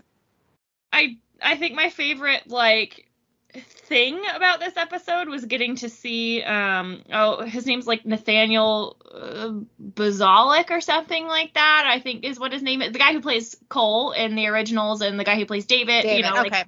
I liked seeing him. Like that was kind of cool yeah. because I've seen, you know, all of Vampire Diaries, all of the originals. Have I watched all of Legacies? I don't really know. I think I have. I think I've watched all of that too. So like Mhm. it was kind of fun to like see him again in something Yeah. other than that, you know? So And like a very that was- different character. I mean, still a yeah, supernaturally thing, but like yeah. very different, very different personality. That was cool. Yeah. yeah yeah I, I definitely like that was i liked that you know but that was just about the only thing i really could say that i like truly enjoyed about the episode The girl who played Violet was really um um what's the fucking word, Lynn? Not mysterious. Uh familiar. There we go. That has nothing to do with being mysterious. familiar to me too Yeah, I couldn't place her though. Are you gonna look her up? um yeah Okay. Yeah, I I wondered if maybe she was also, you know, on another CW show, but um, I think you would have recognized her if she was in the Vampire Diaries and or those spin-offs, which which is kind of what I was assuming was happening because yeah I haven't watched a lot of other CW shows now that I think about it. I mean, I've seen some like, you know, Arrow and Flash and stuff, but not I certainly haven't watched whole seasons of those shows. So, yeah i haven't really seen any of it honestly. Yeah, yeah, she looked familiar, but I, I couldn't place it, so I just assumed that you would tell me. violet let's see what else she's in. Come on imdb stop giving me pop-ups. Okay. Um uh, Anything? Just she was it. in Star Trek Beyond. Did not see that. Um, let's see. Let's go back here. Let's see. Okay. Um, Diary of a Wimpy Kid, Supernatural, Manifest. Oh, yeah. Okay, that's it. Um, Yeah, she's older. She's way older now. Okay, yeah, that's why she looked a little different and yet slightly familiar. Yes, that's a pretty good show. I've only seen the first like half of the first season, but I uh, liked it. yeah. And she's like your main your main character, I think, in that show. She was in Star Trek Beyond, Legends of Tomorrow, Did watch a little bit of that. Not enough though. I don't think I Sorority that. Murder. I mean, who Seems knows like at this something point? you might watch. Yeah, probably. I mean, that sounds right. um, Leprechaun. Ooh, which one? Uh, she plays Jenny. Somebody named Jenny. Leprechaun Origins. Oh, I don't know. I mean, I definitely own all of the Leprechaun movies because, I mean, I'm Irish, so. But, Yeah. She was Um, an arrow. Yeah, I don't remember if I've how much of Arrow I actually watched. Yeah, I don't But that know if she plays sense, a big yeah. role, but I I'm thinking of Manifest, and she is a lot older now because it's you know still on air. Um, Yeah. Yeah, the main guy uh, plays her brother in that show, and it's um. Okay, Prince Charming from uh, Once Upon a Time. oh yeah, yeah. hmm I don't Mhm. remember what his uh, David something, right? Yeah, yeah, I think so. I think. Yeah, yeah, he's the main guy on that show. It's a pretty good show. It's like these, it's like these um, people get on this airplane. It's like everyone's waiting for this airplane, and for some reason, only half of the people can get on, and the other half are staying for a later flight. I don't know if it was like overbooked or or what, but they like offered like money to people who would wait for whatever. Okay, so like Mhm. you're with this big family, and half of them decide to go now, half of them decide to go later. Um, and one of them that stays are like twins they're like kids like older Mhm. like maybe nine-ish or ten-ish kids and one's a one twin is a boy and i think the other twin's a girl i think the boy s- goes on the flight and the girl stays anyways this airplane goes maybe i can't re- quite remember maybe some like electrical storm shit happens whatever land fine it's like four years later Mhm. and and they have not aged at all while everyone else you know in the real world not on that airplane has and like so it's kind of like a family drama in that way but like everyone's relationship is different you know yeah. everyone, everyone's married to other people it's just it's very weird um Hmm. really interesting though i didn't get Yeah. tired of it halfway through so yeah yeah yeah. Interesting, but not that interesting. yeah no no no i said i didn't get tired of it no i just oh, I you was- didn't. I thought no, you said I. I did not. No, I, I'll keep watching it. I think I was just like, I think at that point, like, it hadn't gotten renewed yet for another season, so I was just kind of Oh, waiting okay. to see, like, is it? Yeah. Are they going to tie it up? Because if not, I don't want to watch it. You know? Yeah. Yeah. So anyway, sorry. Good show. Oh no, you're good. Um, um, I don't remember what we're talking about. I don't remember I- either. I think talking about your favorite moment. Oh, okay, okay. I'm like, I have no idea. Yeah. Um, so let's go to the interesting facts. Okay. Um, it says uh, this episode was intended as a backdoor pilot episode for a spin-off series called Supernatural Bloodlines. Um, unfortunately, the spin-off never made it off the ground as this was the show's lowest rated episode in nine seasons. Even lower than Bugs? yep. Wow. That's in. I mean, well, to be fair, it is not really a normal episode for the show. I mean, it was just so different. You know what I mean? So Yeah. like, I just think like your core like supernatural audience did not connect with that type of show. Maybe. You Oh, know what I mean? So I think that's Or- all. honestly, like, yeah, to me, like the biggest thing was the annoying part of the supposed main character. You know, like Mhm. I don't know, I didn't, I didn't enjoy this episode really at all. Like, I mean, it was fine. It wasn't bad, bad, but it was just kind of like, okay, you know, whatever. So Mhm. Yeah. yeah. Um. Oh, sorry. Are you One okay? of the dogs farted. oh no! Oh my god, that's so awful. I'm so sorry. I just took a deep breath in and it burned. Ew. Do one of them look guilty? Like they know it was their butt? I don't even know. They're both asleep. Oh my god, that smells so bad. Okay. I'm sorry. Oh. Okay. Ew. Okay. We're just my eyes are watering. Okay, we're just gonna keep going. Um, let's see. Uh, Sam and Dean use the FBI aliases of Bonham and Peart. Mhm. Um, a possible reference to John Bonham and Neil Peart, uh, drummers for Led Zeppelin and Rush, respectively. Mhm. Oh. Okay. I'm so sorry. Sorry. Do you have a fan in there? Can you like blow it? Can you be upwind? Can you make some upwind? Okay. No. It's such a small room, it's just gonna circulate it even more. I uh Um, okay. Um, it says unlike other shifters in the series, uh, the ones in this episode didn't have to shed their skin in order to shapeshift into someone else. I Uh, know. Didn't like it. Wanted Nope. to see some body goo, but okay. I know. um, it says uh, Sean Faris plays a werewolf in this episode, but played a vampire in the Vampire Diaries um, from 2009, um, another extremely popular CW television series. Um, I don't know who Sean Faris is. The was werewolf, like Sal. He looked familiar too. I just figured all these guys kind of circulated on the CW. You know what I mean? yeah, So yeah. I have no idea who it was. Like, I don't remember thinking anybody looked super. mhm. It must not have been a very big role if it was, you know, Yeah. But it's been a while since I watched Vampire Diaries, so that's Mhm. that's you know one thing too. yeah. Um, it says uh, the uh, the scenes alongside the elevated train line should be familiar um, to anyone who's watched Shameless from 2011, um, Chicago PD, and other shows other shows filmed in Chicago, as they all have used the same location. Okay, so this was filmed in Chicago, is what you're saying? Yes. Huh. Interesting.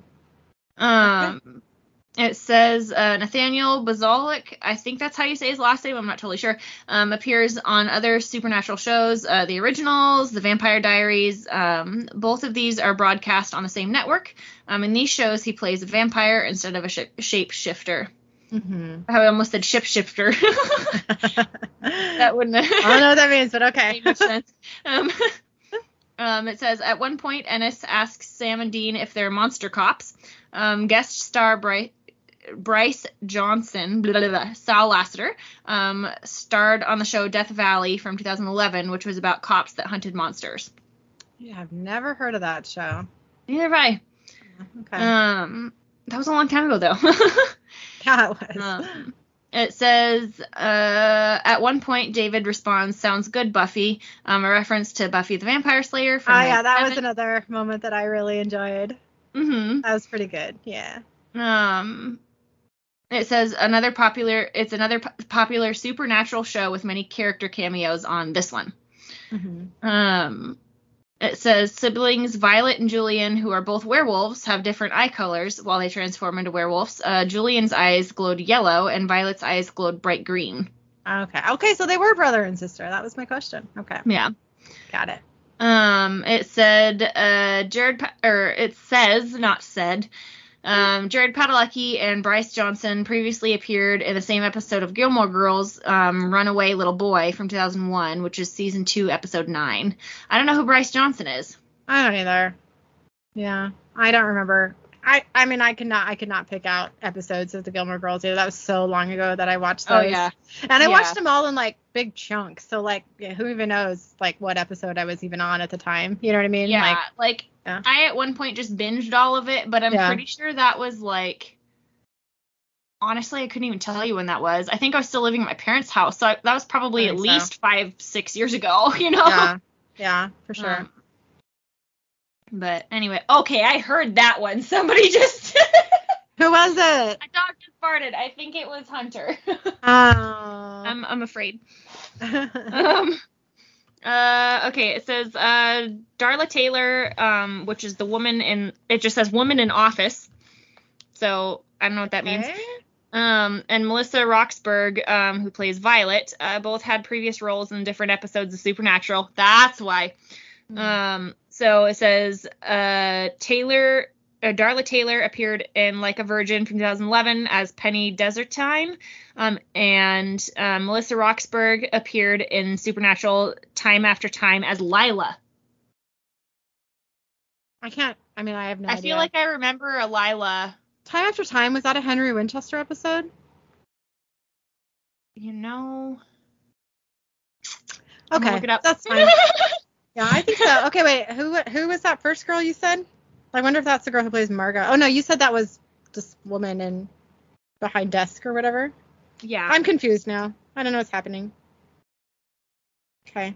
Oh, Dean ends up. So this is time after time is when um, Dean goes back to 1944, um, and he uh,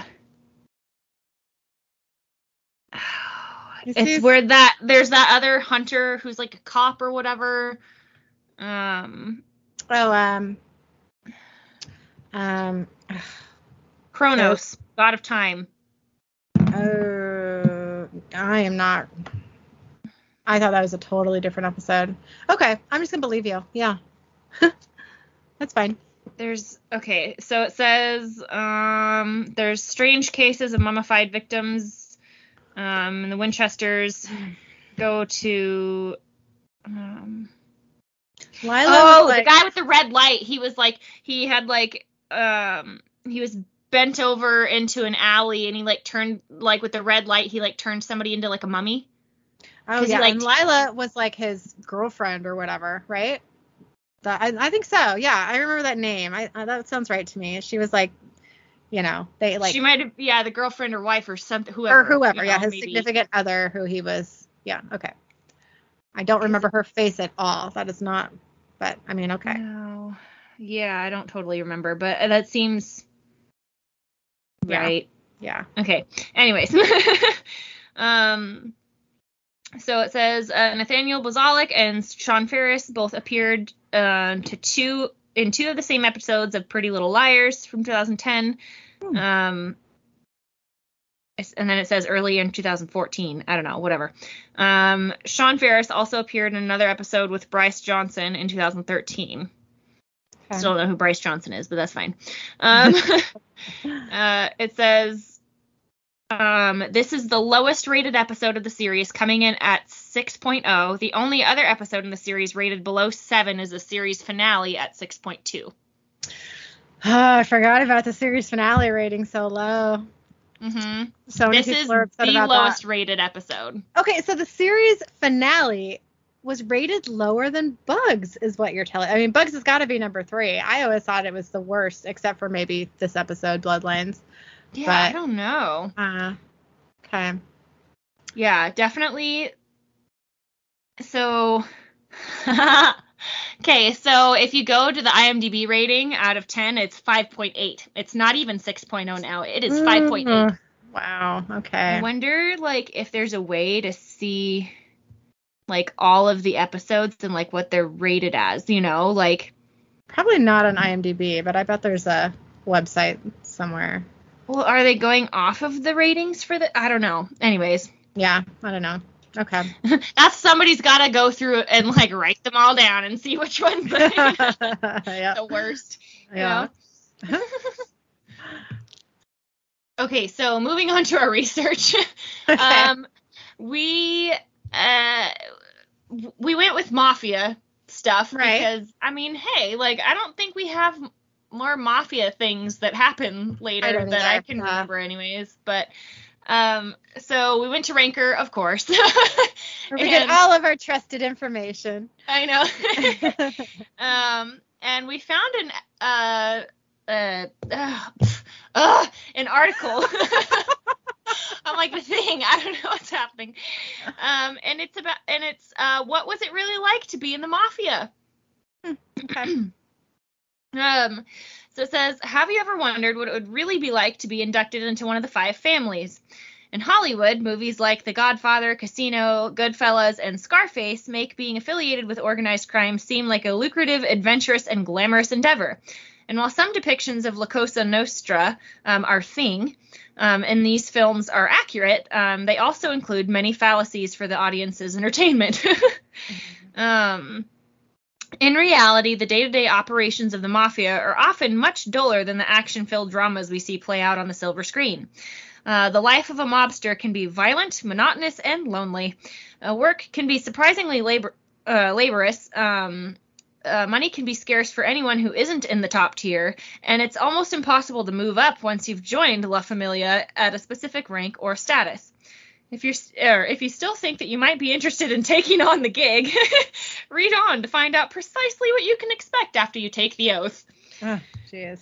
Um, so the first one is you do monotonous work with no overtime. Um, it says just because you're raking the dough for the family business doesn't mean the organized crime hustle will make you rich. Uh, button men, uh, slang for mafia soldiers, and associates work long hours and rarely see the funds they produce. Most of the money goes back to the organization to pay off high interest loans. Yeah. Um, it says wise guys must be ready and willing to work at all hours and don't receive automatic payments in their bank accounts like typical jobs provide. Instead, um, men get paid when the don decides the job is finished. Uh, bosses expect bodyguards to be available at all times to protect their families and can be called at a moment's notice. Um, while you can't expect to be paid for the overtime, you can expect to get a beating if rumor gets out that you sat too close to another man or another made man's wife during a job. Oh my god. Okay. Um, it says because the mob hierarchy specifically established itself to keep undertakings as private as possible, most members have specific mundane jobs that keep them from gaining too much information regarding La Cosa Nostra's grand schemes. Money doesn't also uh, flow directly into mafia's pockets, and associates often acquire smaller jobs just to earn extra cash. Oh, that sucks. Mm-hmm. Um, the second thing is you constantly romanticize the past. Um, it says no matter when you came up, you'll always remember the golden age of the mob, which began around the 1920s and lasted through the 70s. Former made men say that while organized crime does still exist, um, being in the business is nothing like it used to be. Um, whether you're sitting at a desk job talking real estate, managing a construction site, or running a restaurant as a cover, it will never compare to the glory days full of extortion, shakedowns, and shoot ups. yeah, yeah. I mean, that seems like a better gig though, to not like constantly be worried about dying. So you know, Exactly. Yeah, I agree with that you. too, you know? Yeah. Um, it says many mafiosi. I didn't know that was a word. Um, also cite the golden age as a time of honor and loyalty, but argue that those times no longer exist. Now everyone breaks the rules. Um, according to them, new candidates for La Cosa, no, or La Cosa Nostra also have no fundamental understanding of how the syndicate runs and ask ridiculous questions like how other members will know that they are made men. hmm Um, you'll always hear about how the original gangsters of the 1920s came from poverty and had to work much harder for the things that younger generations of mobsters take for granted. Uh, today, Goodfellas um, will also relate that their fathers and grandfathers in the 1960s and 70s were half crazy and paid no attention to their ancestors' rules and regulations when they first came to the U.S. They claim that the business has gone soft and that nobody really knows or understands what they should be doing. Um, it says in 2016, Frank DeMat- DiMatteo, I think, um, told Vice, they're afraid of everything. it's like a fucking joke now. You've got no respect. Every other crew is laughing at you. Oh man. Okay. at that point, like, I kind of want to say why bother, but you know, For real. whatever. Um, so uh, number three, it says you must dress to impress, and it can get old. Um, it Mhm. says if you're in the mob, expect to follow a strict dress code. Uh, the type and style of clothing depends on um, which family you made an oath to, but you should also dress to, imp- or you should always dress to impress. If you're not properly clothed, businessmen won't take you seriously. Um, it says take it from mob survivor Frank DiMatteo. Uh, there's a dress code in the mafia. You wore a Goomba suit every day. I don't know what that means. Um, I don't either. specific type of suit, I'm guessing. Um, you always had to look good. Always. Because if you looked like a bum, no one's going to do business with you. There were I two mean, that's just business, really. I mean, when you think in about general, yeah. it. Yeah. Okay. it says there were two styles shirt and tie, or button down knit shirts and sweaters for when you were in the club in the daytime. You always had to wear shoes, not sneakers. We'd never heard of them. sure, you could be crazy, but you had to dress proper. That's hilarious. Okay. Um, it says you may think that once you're caught in illegal activity, you can at least relax your style. Um, however, you're expected to dress the part of a made man even if you end up in prison. Uh, the Sagaria uh, clan wears Samsonite shoes with cashmere socks and designer clothes, even when locked in the slammer. Um, the Shiavon, I'm guessing is how you say that, group um, requires its members to maintain impeccable grooming standards with well trimmed beards and hair without gel. Um, many mob Oh. members who work in the drug business also wear Rolexes as a sign of success. Okay. Um, it says, despite the pickiness about outward attire, tattoos are accepted and even encouraged, especially if they're expressions of loyalty to one's chosen family. The Camorras have a long tradition of tattooing words like "Don't touch my family" and "Respect, loyalty, honor" on their bodies to convey their affiliations that date back to the 1920s. okay. Um, A crappy tattoo. I know. it says you have to do lots of manual labor. Uh, it says the mafia runs on funds and they don't always come easily. If you're a family associate, expect to do a lot of manual labor. Don't worry though, you'll more likely be required to unload trucks than dispose of bodies. Um, although smaller extortion, prostitution, and drug rings comp- uh, comprise some of the mob's income, they need bigger jobs to keep the cash flow steady and out of the public eye. Um, hijacking big rigs full of clothes and stereo equipment was one of John Gotti's uh, favorite ways to make a quick buck in his early days. Mafiosi, um, or I, I don't know, mafiosi, maybe, I don't know, mafiosi. I I feel like know, that yeah. sounds better. I don't know. Often pay off truck drivers to misplace crates of goods for associates to pick up later. Um, other backbreaking work includes moving jukeboxes in and out of bars and loading hundreds of cases of cigarettes in and out of vehicles. Oh, I just want to interject real quick. Um, now Yeah. I feel bad about my crappy tattoo comment, and if that's your tattoo, I'm sorry I just done it. I want to throw that out there. I'm feeling regret. Uh, no, it's it's Everyone kind of one can of those like live, love, laugh signs. You yeah, know, everyone like can express themselves obviously however they want to. And Yeah. if that's your thing, I I get it. Okay, sorry, sorry. Okay, continue. to All me, right. it just kind of reminds me of like the live, love, laugh signs. Like, okay, we get it. Like, I think want to was have more. something happy, but like, you know, I don't I think know. I was more assuming that like maybe they had to get that tattoo. Like if oh I want a I tattoo, maybe it's how it, required that they had to, and that would suck. You know, like yeah. having to get a tattoo that someone's forcing you to do. But like if that's what you want to do, you know, more power to you. Okay. Anyway. yeah. Yeah. Okay. Um, I mean, it's a tradition of doing it, so I would assume that you do kind of have to, you know. Maybe yeah. And that's kind of a weird. That's like if somebody was like, "Oh, you're a generic like white person. You have to give live, love, laugh tattooed on you." like that would kind of suck, you know. yeah. That yeah. you know, like eh, okay. Yeah. um, it said, uh, where were we? Okay, uh, cigarettes in and out of vehicles. Okay, um, so it says made men also take on real world jobs to avoid suspicion or the attention of law enforcement. Um, in addition to any family business you conduct, you'll also need a good cover occupation. Some of the mob's favorite alternative trades are real estate, restaurants, and construction work. Generally, the feds are less suspecting when they conduct surveillance efforts on a possible made man, only to find he spends most of his time in the mud at a work site. yeah. Um, the next one is you have a specialty. Um, each member plays a specific role in ensuring that no one ever truly knows the full spectrum of the family's mob work. Um, as a teen, you'll most likely drive other made men around as they do their business. Um, entire families of blood relatives often join the syndicate under a particular profession, such as being assassins. Bosses call on bodyguards to protect themselves and the families of other made men. Um, capos, which are captains, um, have specific positions they operate and are often denied as the leaders of specific criminal activities in a detailed location. For instance, one capo may be in charge of everything west of a particular neighborhood block, while another is in charge of illegal gambling. Gotcha. Um, okay. It says, uh, suppose you're not officially inducted and are just an associate. In that case, you'll most likely remain in whatever position you had before your mob ties because it's the role that determined your usefulness to the Don. Um, these roles include, but are not limited to, robbers, bookkeepers, drug dealers, politicians, and law enforcement. Yeah, that makes sense. um, it says, uh, so work comes before family. It says, when you're in the mob, La Familia takes priority over your actual kin. Women are rarely recruited into the business, and children from families with mafia ties usually recall later that they rarely saw their fathers. Instead of showing up for family picnics, li- picnics, little league games, and other family-related events, uh, made men show their appreciation for family dedication by giving their loved ones expect- expensive gifts. Um, although some boys choose to join the family business and are inducted as young as 13 or 14, uh, those who want a life outside of organized crime often resent that they grew up without their fathers around. That makes sense. Yeah. yeah.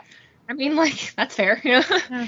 Um, it says former made man Frank DiMatteo, um, whose father and grandfather were involved in the Colombo Mafia, recalled what it was like growing up. he goes, eight, nine, I didn't give a fuck.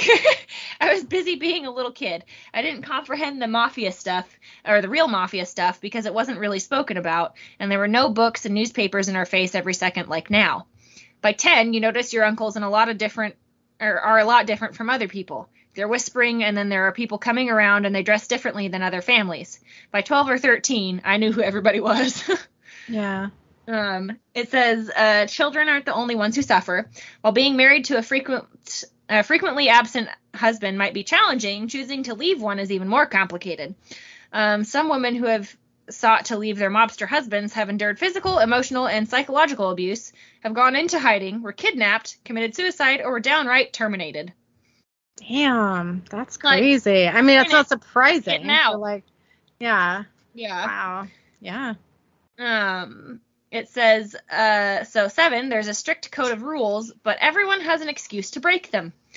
Um, it says mafiosi or mafiosi have a strict set of rules, and the first one is that you must be a full-blooded Italian.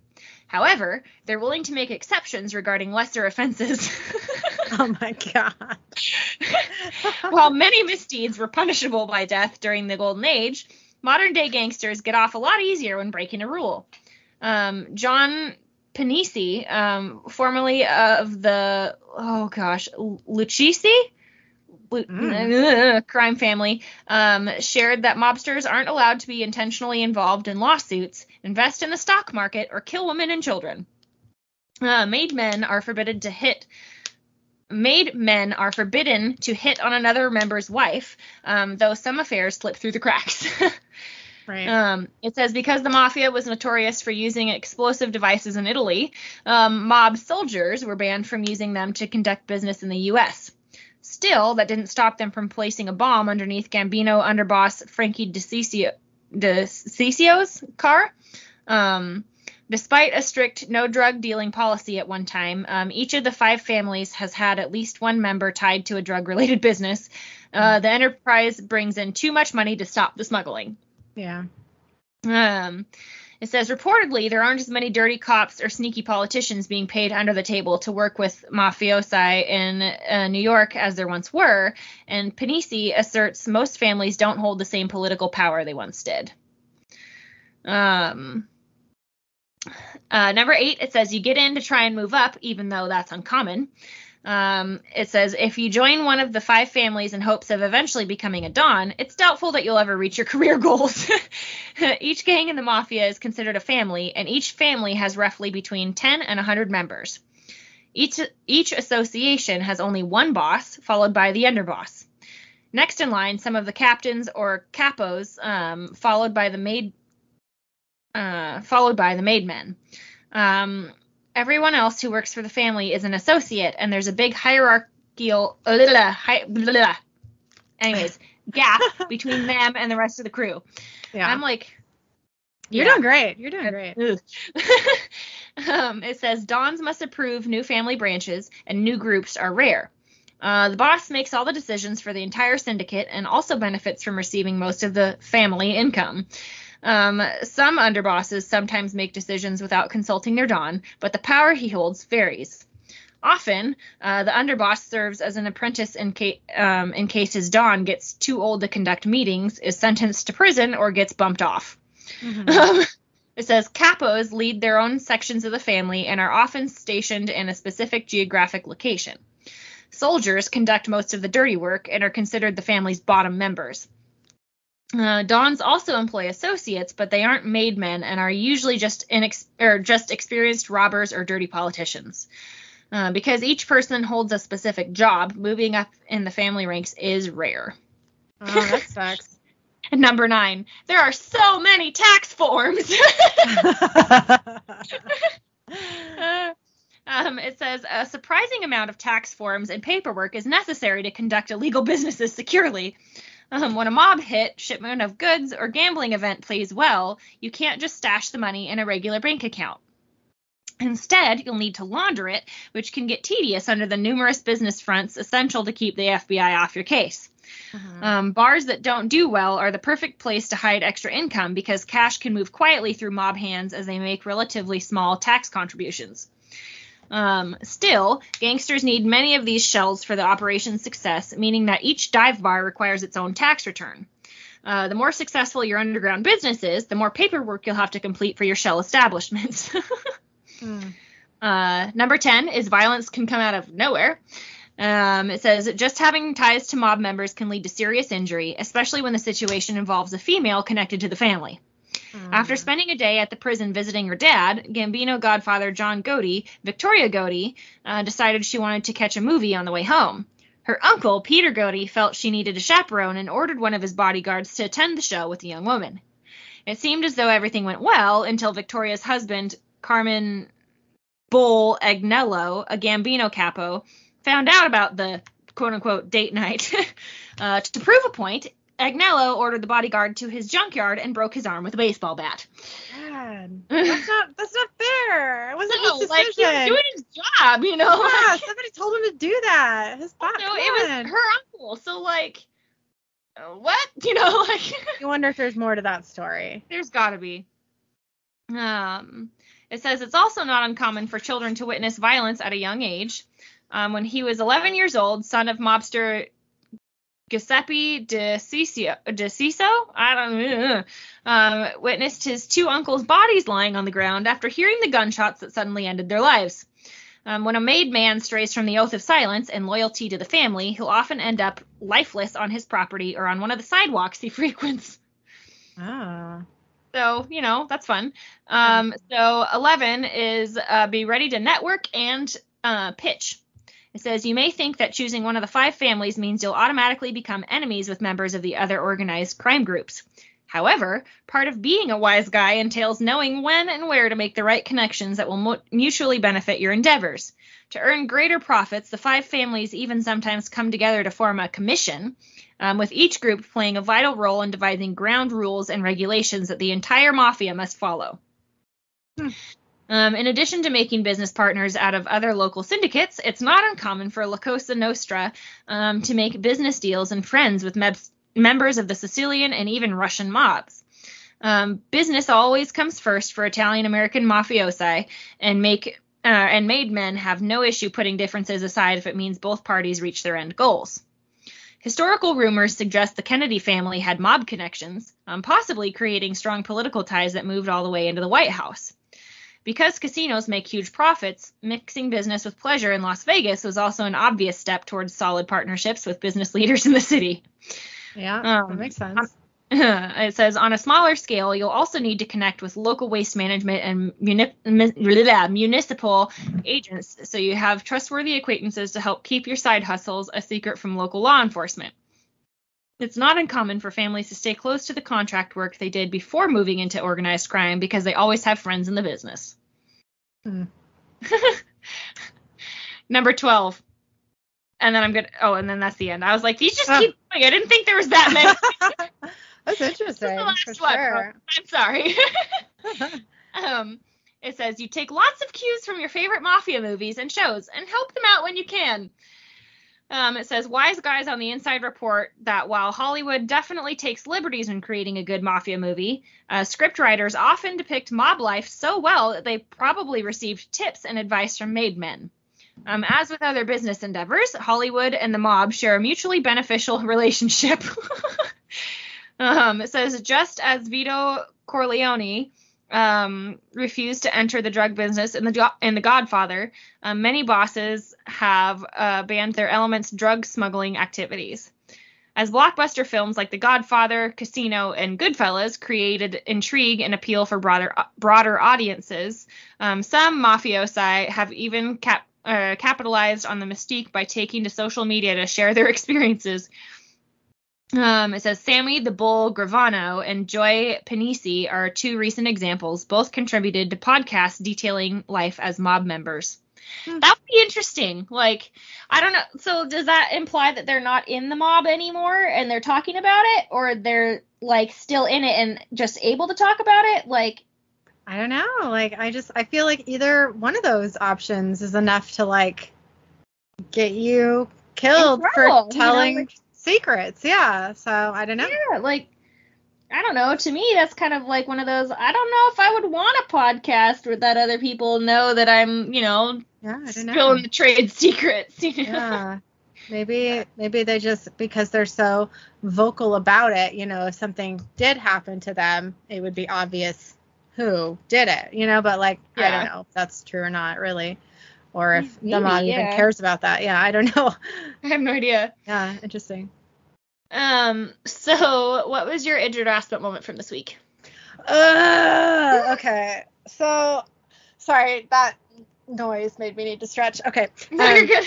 okay, so for like the last three like s- spring summertime. So my my dad and uh, my stepmom, you know, they're in town for spring and summer, and then Mhm. you know they're snowbirds, right? They go down Mhm. south in the fall and winter. Um, so while they're here, you know, we probably see them, you know, two to three times a month um, Mhm. when they're in town because they're a couple hours away, and um, they, you know, we spend, you know, two nights together usually um, in those situations, and you know, Killian goes to bed.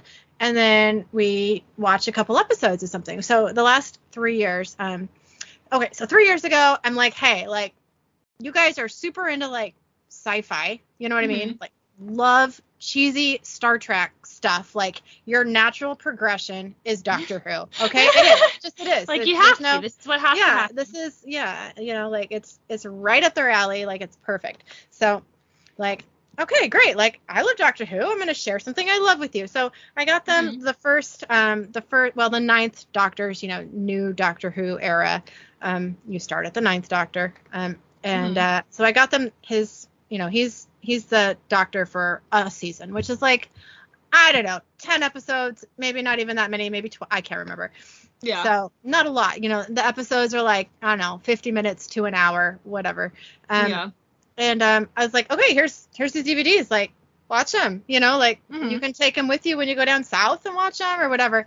And um, so for the first you know weekend that we were together after I got them, we watched the first few episodes of that season. Which I, Mhm. I'm just gonna go ahead and say it. Like that first season is hard to get into if you've never seen it before. You know, it's it's really low budget, um, which is fine. You know what I mean? It's it is what it is. It's not weird for that genre. You know. I mean, look at Supernatural when it first started. The CGI Oh, sure. and everything, not so good. Yeah. like, right? I mean, they don't, they just don't have a big budget, like, you know, Yeah. and it, it is kind of cheesy. You got to keep in mind, like, Doctor Who is a, a family show, which means suitable for children, right? yeah. So, I mean, the whole show, anyway, started out as being a show to teach children about science, you know what I mean? And Yeah. stuff like that. So, um, anyway, um, now it's more morals and blah, blah, blah. But, um, so my point is like when I was watching that season for the first time myself, I, I had to get into like six episodes before I even cared. And I was like, ah, I mean, I guess I'm just going to keep watching this. And then eventually I was like, oh, thank God I did because I love this. You know what I mean? yeah. But it does take like half a season to like even decide if you're going to keep going, which some people don't make it that far. You know what I mean? And yeah. if you do, like, you won't regret it, but it's, you know, just drink a little lot and get through it. Yeah. So like, so we watched like the first three episodes, and they were like, "Yeah, it's all right, it's okay." Um, they went down south. They forgot to bring their DVDs. They did not bring it. So okay, they come back up, and I'm like, "All right, well, what if I just show them like the greatest hits? You know what I mean? Like, I'm gonna show them like." We're gonna go back and forth between doctors, you know, Mhm. and I'll show you the really good episodes, and then you'll want to watch all of it. You know what I mean? You'll Yeah. be like, oh, this is great. Like, now let's start at the beginning and do it. You know what I mean? Mhm.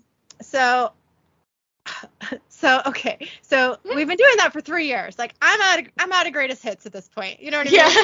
I'm like really. There's only so much you can do. There's, I mean, there's a lot of episodes that are still considered amazing, but involve characters that you have to care about for two and a half seasons that I haven't showed them because they have such long story arcs. You know what I mean? Like, so that cuts out a lot of episodes that will make sense or you will even care about. You know? So, Yeah. so, excuse me. So I'm at the point now where I'm like, fuck, like I don't know what to do. Like, and they've been like, oh, well, you know, we've seen like they really like what they've seen. They really Mhm. like it. Sorry, now I need a drink. I just got all. got all you just got too excited excited, about it. Sorry. Okay. So they've, you know, lately been like, hey, like, let's just start at the beginning again. And I'm like, oh, that's great. Like, you're finally there. Cool. So they said this a couple months ago. I've still like, when we've gotten together, I'm still showing them like different episodes, you know, greatest hits basically. Mhm.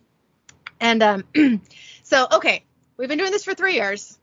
All right, like two weeks ago we did this, and at the end, my dad stood up and said, "Huh, I think I'm finally starting to see why Doctor Who is cool." Oh my goodness. Three fucking years. Really? It's you like- watching this show with me for three years that you didn't enjoy? Like, is that what you're saying? Dude, That's you don't weird, have to watch like- it. Like, Like, are you truly saying that you just like were you not paying attention before and you were just like sitting through it because I asked you to? Like, what's I mean, going yeah, on? I know? was, uh, so, I, and then, and then, you know, his wife was like, oh yeah, me too, and it was like, oh my god, like what? What do you mean? Yeah. and then later, you know, I, I was, I was talking to, you know, my stepmom the next day, and I was like, I can't believe my dad said that, and she was like, you know, I think that it was more of like, you know, like, what did she say? Now, of course, I've completely forgot what I'm talking about. She explained it in a way that made me feel that it wasn't the case, that he was just watching it because I wanted him to watch it. You know what I mean? yeah. And and I talked about it with my dad a little bit later. Like, hey, if I'm showing you something you don't want to continue watching, like just say it. You don't have to sit with there for three fucking years, you know.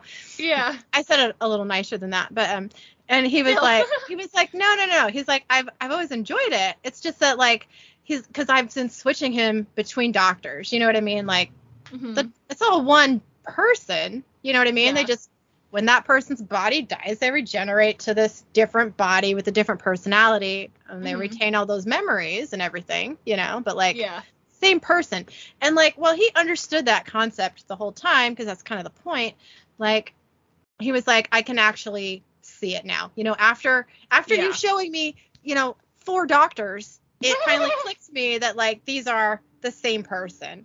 You know what I mean? And like, Mhm. and the significance of that, he's like, and that is a really cool thing that the show does. And I was like, okay. And it made me feel better, but at the same time, like, what? Like, like, did I not explain that to you at the beginning? Like, it's what's been the, three years. Like, uh, I don't know. No, I mean, my dad obviously and my stepmom are very intelligent people, so I feel like maybe I'm just not getting what they're saying. But I just mostly felt like an idiot for making them watch a show for three years that they didn't want to watch, which they assure me isn't the case. But here I sit feeling that way still. So I mean, I would kind of feel that way. Like, okay, like, why would you like actually like like why wouldn't you say that you don't want to watch it or like whatever instead of just like having me like make you watch it for literal years literally, literally You know, years. and you got to keep in mind that like that's what six months maybe what like that's like i'm gonna say what maybe 15 episodes. No that's a lot. Yeah. Okay like 15 i mean okay. I don't know. It's not it's not a it's not a lot of episodes they've seen really in that three years but it's enough to know if you like something. So i just i felt bad. I felt like an ass butt for making them watch something but um I mean, they ended up liking it, so it's they, not all they bad. They really like it. Yeah, I think I think the key to getting my dad to like it and to be more invested, anyways, was showing him the Twelfth Doctor, who is like this grumpy old Scottish man. He's the guy who I told you doesn't trust hugs. You know what I mean? That guy. Mhm. My dad really, really feels a connection to this doctor. Maybe that's when he should have started. I guess I didn't think so. I mean, his his episodes, um, they are a little bit more.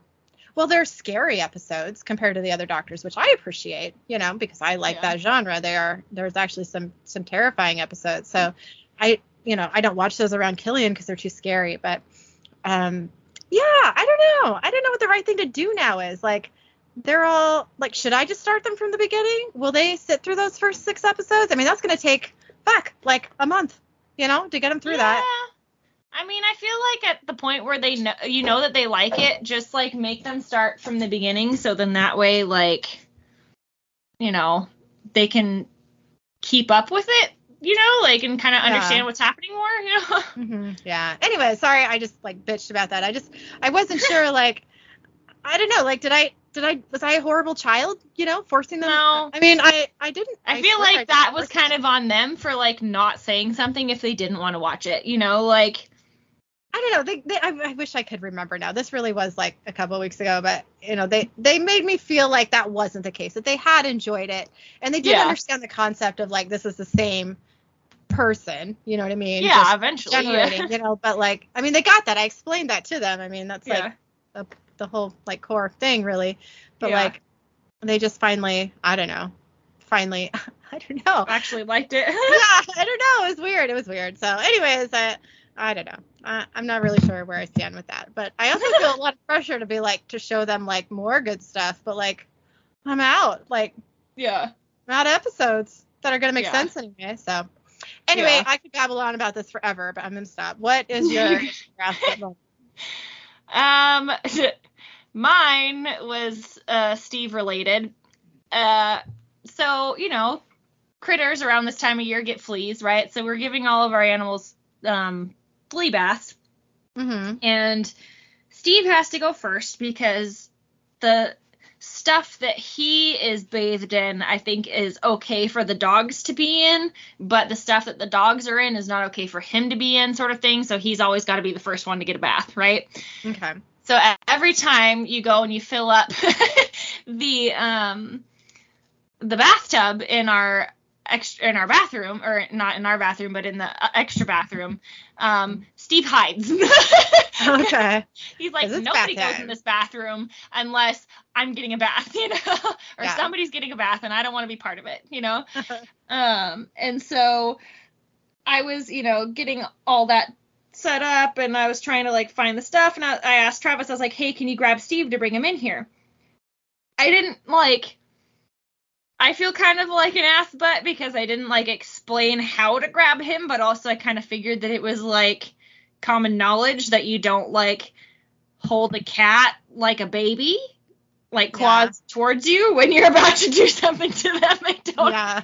Right. and so Steve, like, he starts like cussing and stuff. Like he's just like, oh, oh God, you know, like, no.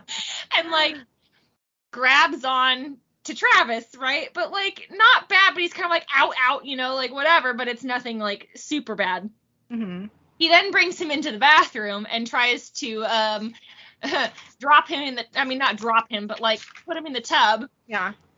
and Steve decides, oh hell no, and then hooks his claws into Travis's shoulder blade Oh no. up and over his neck and behind him and is just hanging on for dear life. Oh, poor guy. Not put me in this thing, you know, like no, no. And Travis is like, ah, and I was like, he like grabbed his chest on one side and grabbed the opposite like shoulder blade and was Oh like, no. you will not do this to me today. You know, no, no, no, no, no. And so it was kind of funny because, I mean, it was kind of funny because I was like, okay, I feel like this should be like something that you would like think about, you know? Yeah. I kind of felt like an asshole for like letting, or not letting, but like having my cat annihilate him, you know? hmm Um, and he had a good like gouge. Okay, what in the heck? Maisie just decided she needed to jump in my lap. Oh, are- hi, Maisie. Oh, she can't hear me. Um, but anyways, and so like he just, I mean, he had like a good like gouge in his shoulder blade of just like a perfect little like cat nail, you know. Oh my god. I'm sorry, you know. Like, Yeah. Oh. So like, did Steve? did you Did, have him face you? You should like I told him I was like, listen, when I like pick him up for like a bath time or anything unpleasant that he's not gonna love, like I literally like grab him around his rib cage underneath his armpit so his arms are like stuck out yeah. and I face those things away from me, you know, like yeah. Oh. like- up and like hold him at an arm's length so that way he can't like do anything and he's just like straight in the tub and there's cussing involved but there's no like fingernails that happen so yeah. So did he get in the tub eventually? oh yeah no it was okay. i mean i had to literally unstick him from travis Oh. like a freaking cactus but yeah. it did work so yeah that's that's that oh, poor Steve. Poor Travis. i know i felt kind of bad for both of them they were both a little traumatized but Yeah. well. Travis learned his lesson. yep The painful way. I know, and you probably never, in fact, helped me get Steve in the bathtub again. but you know, Yeah. I Oh. mean, it is what it is. That's fair, you know. oh. Okay. I should not be laughing at Travis' pain, but I mean, it was kind of funny and like not funny, like yeah. a, you know, like it's just kind of like okay, you know, like this. It's kind of one of those that you laugh because it's just a total shit show, you know. yeah, Like, right, right. like I don't know what to do, you know. Like, And I'm sure Steve was just like yapping the whole time. oh yeah, he was not thrilled. I love when he does that. I know. Oh, that's what Killian was saying about Steve. That how much he loves how much he talks to him. oh yeah. Yeah, I love that about Steve too. okay, well, thanks for listening to us and our shenanigans. You can email us at idgetsandaspetspodcast at gmail.com. The word and is spelled out. You can also find us on Facebook and Instagram under Idgits and Aspets, a supernatural podcast. Make sure to rate and review us on iTunes and send us your Idget and Aspet moments for a chance to hear your story on our podcast. Thanks again. Thank you.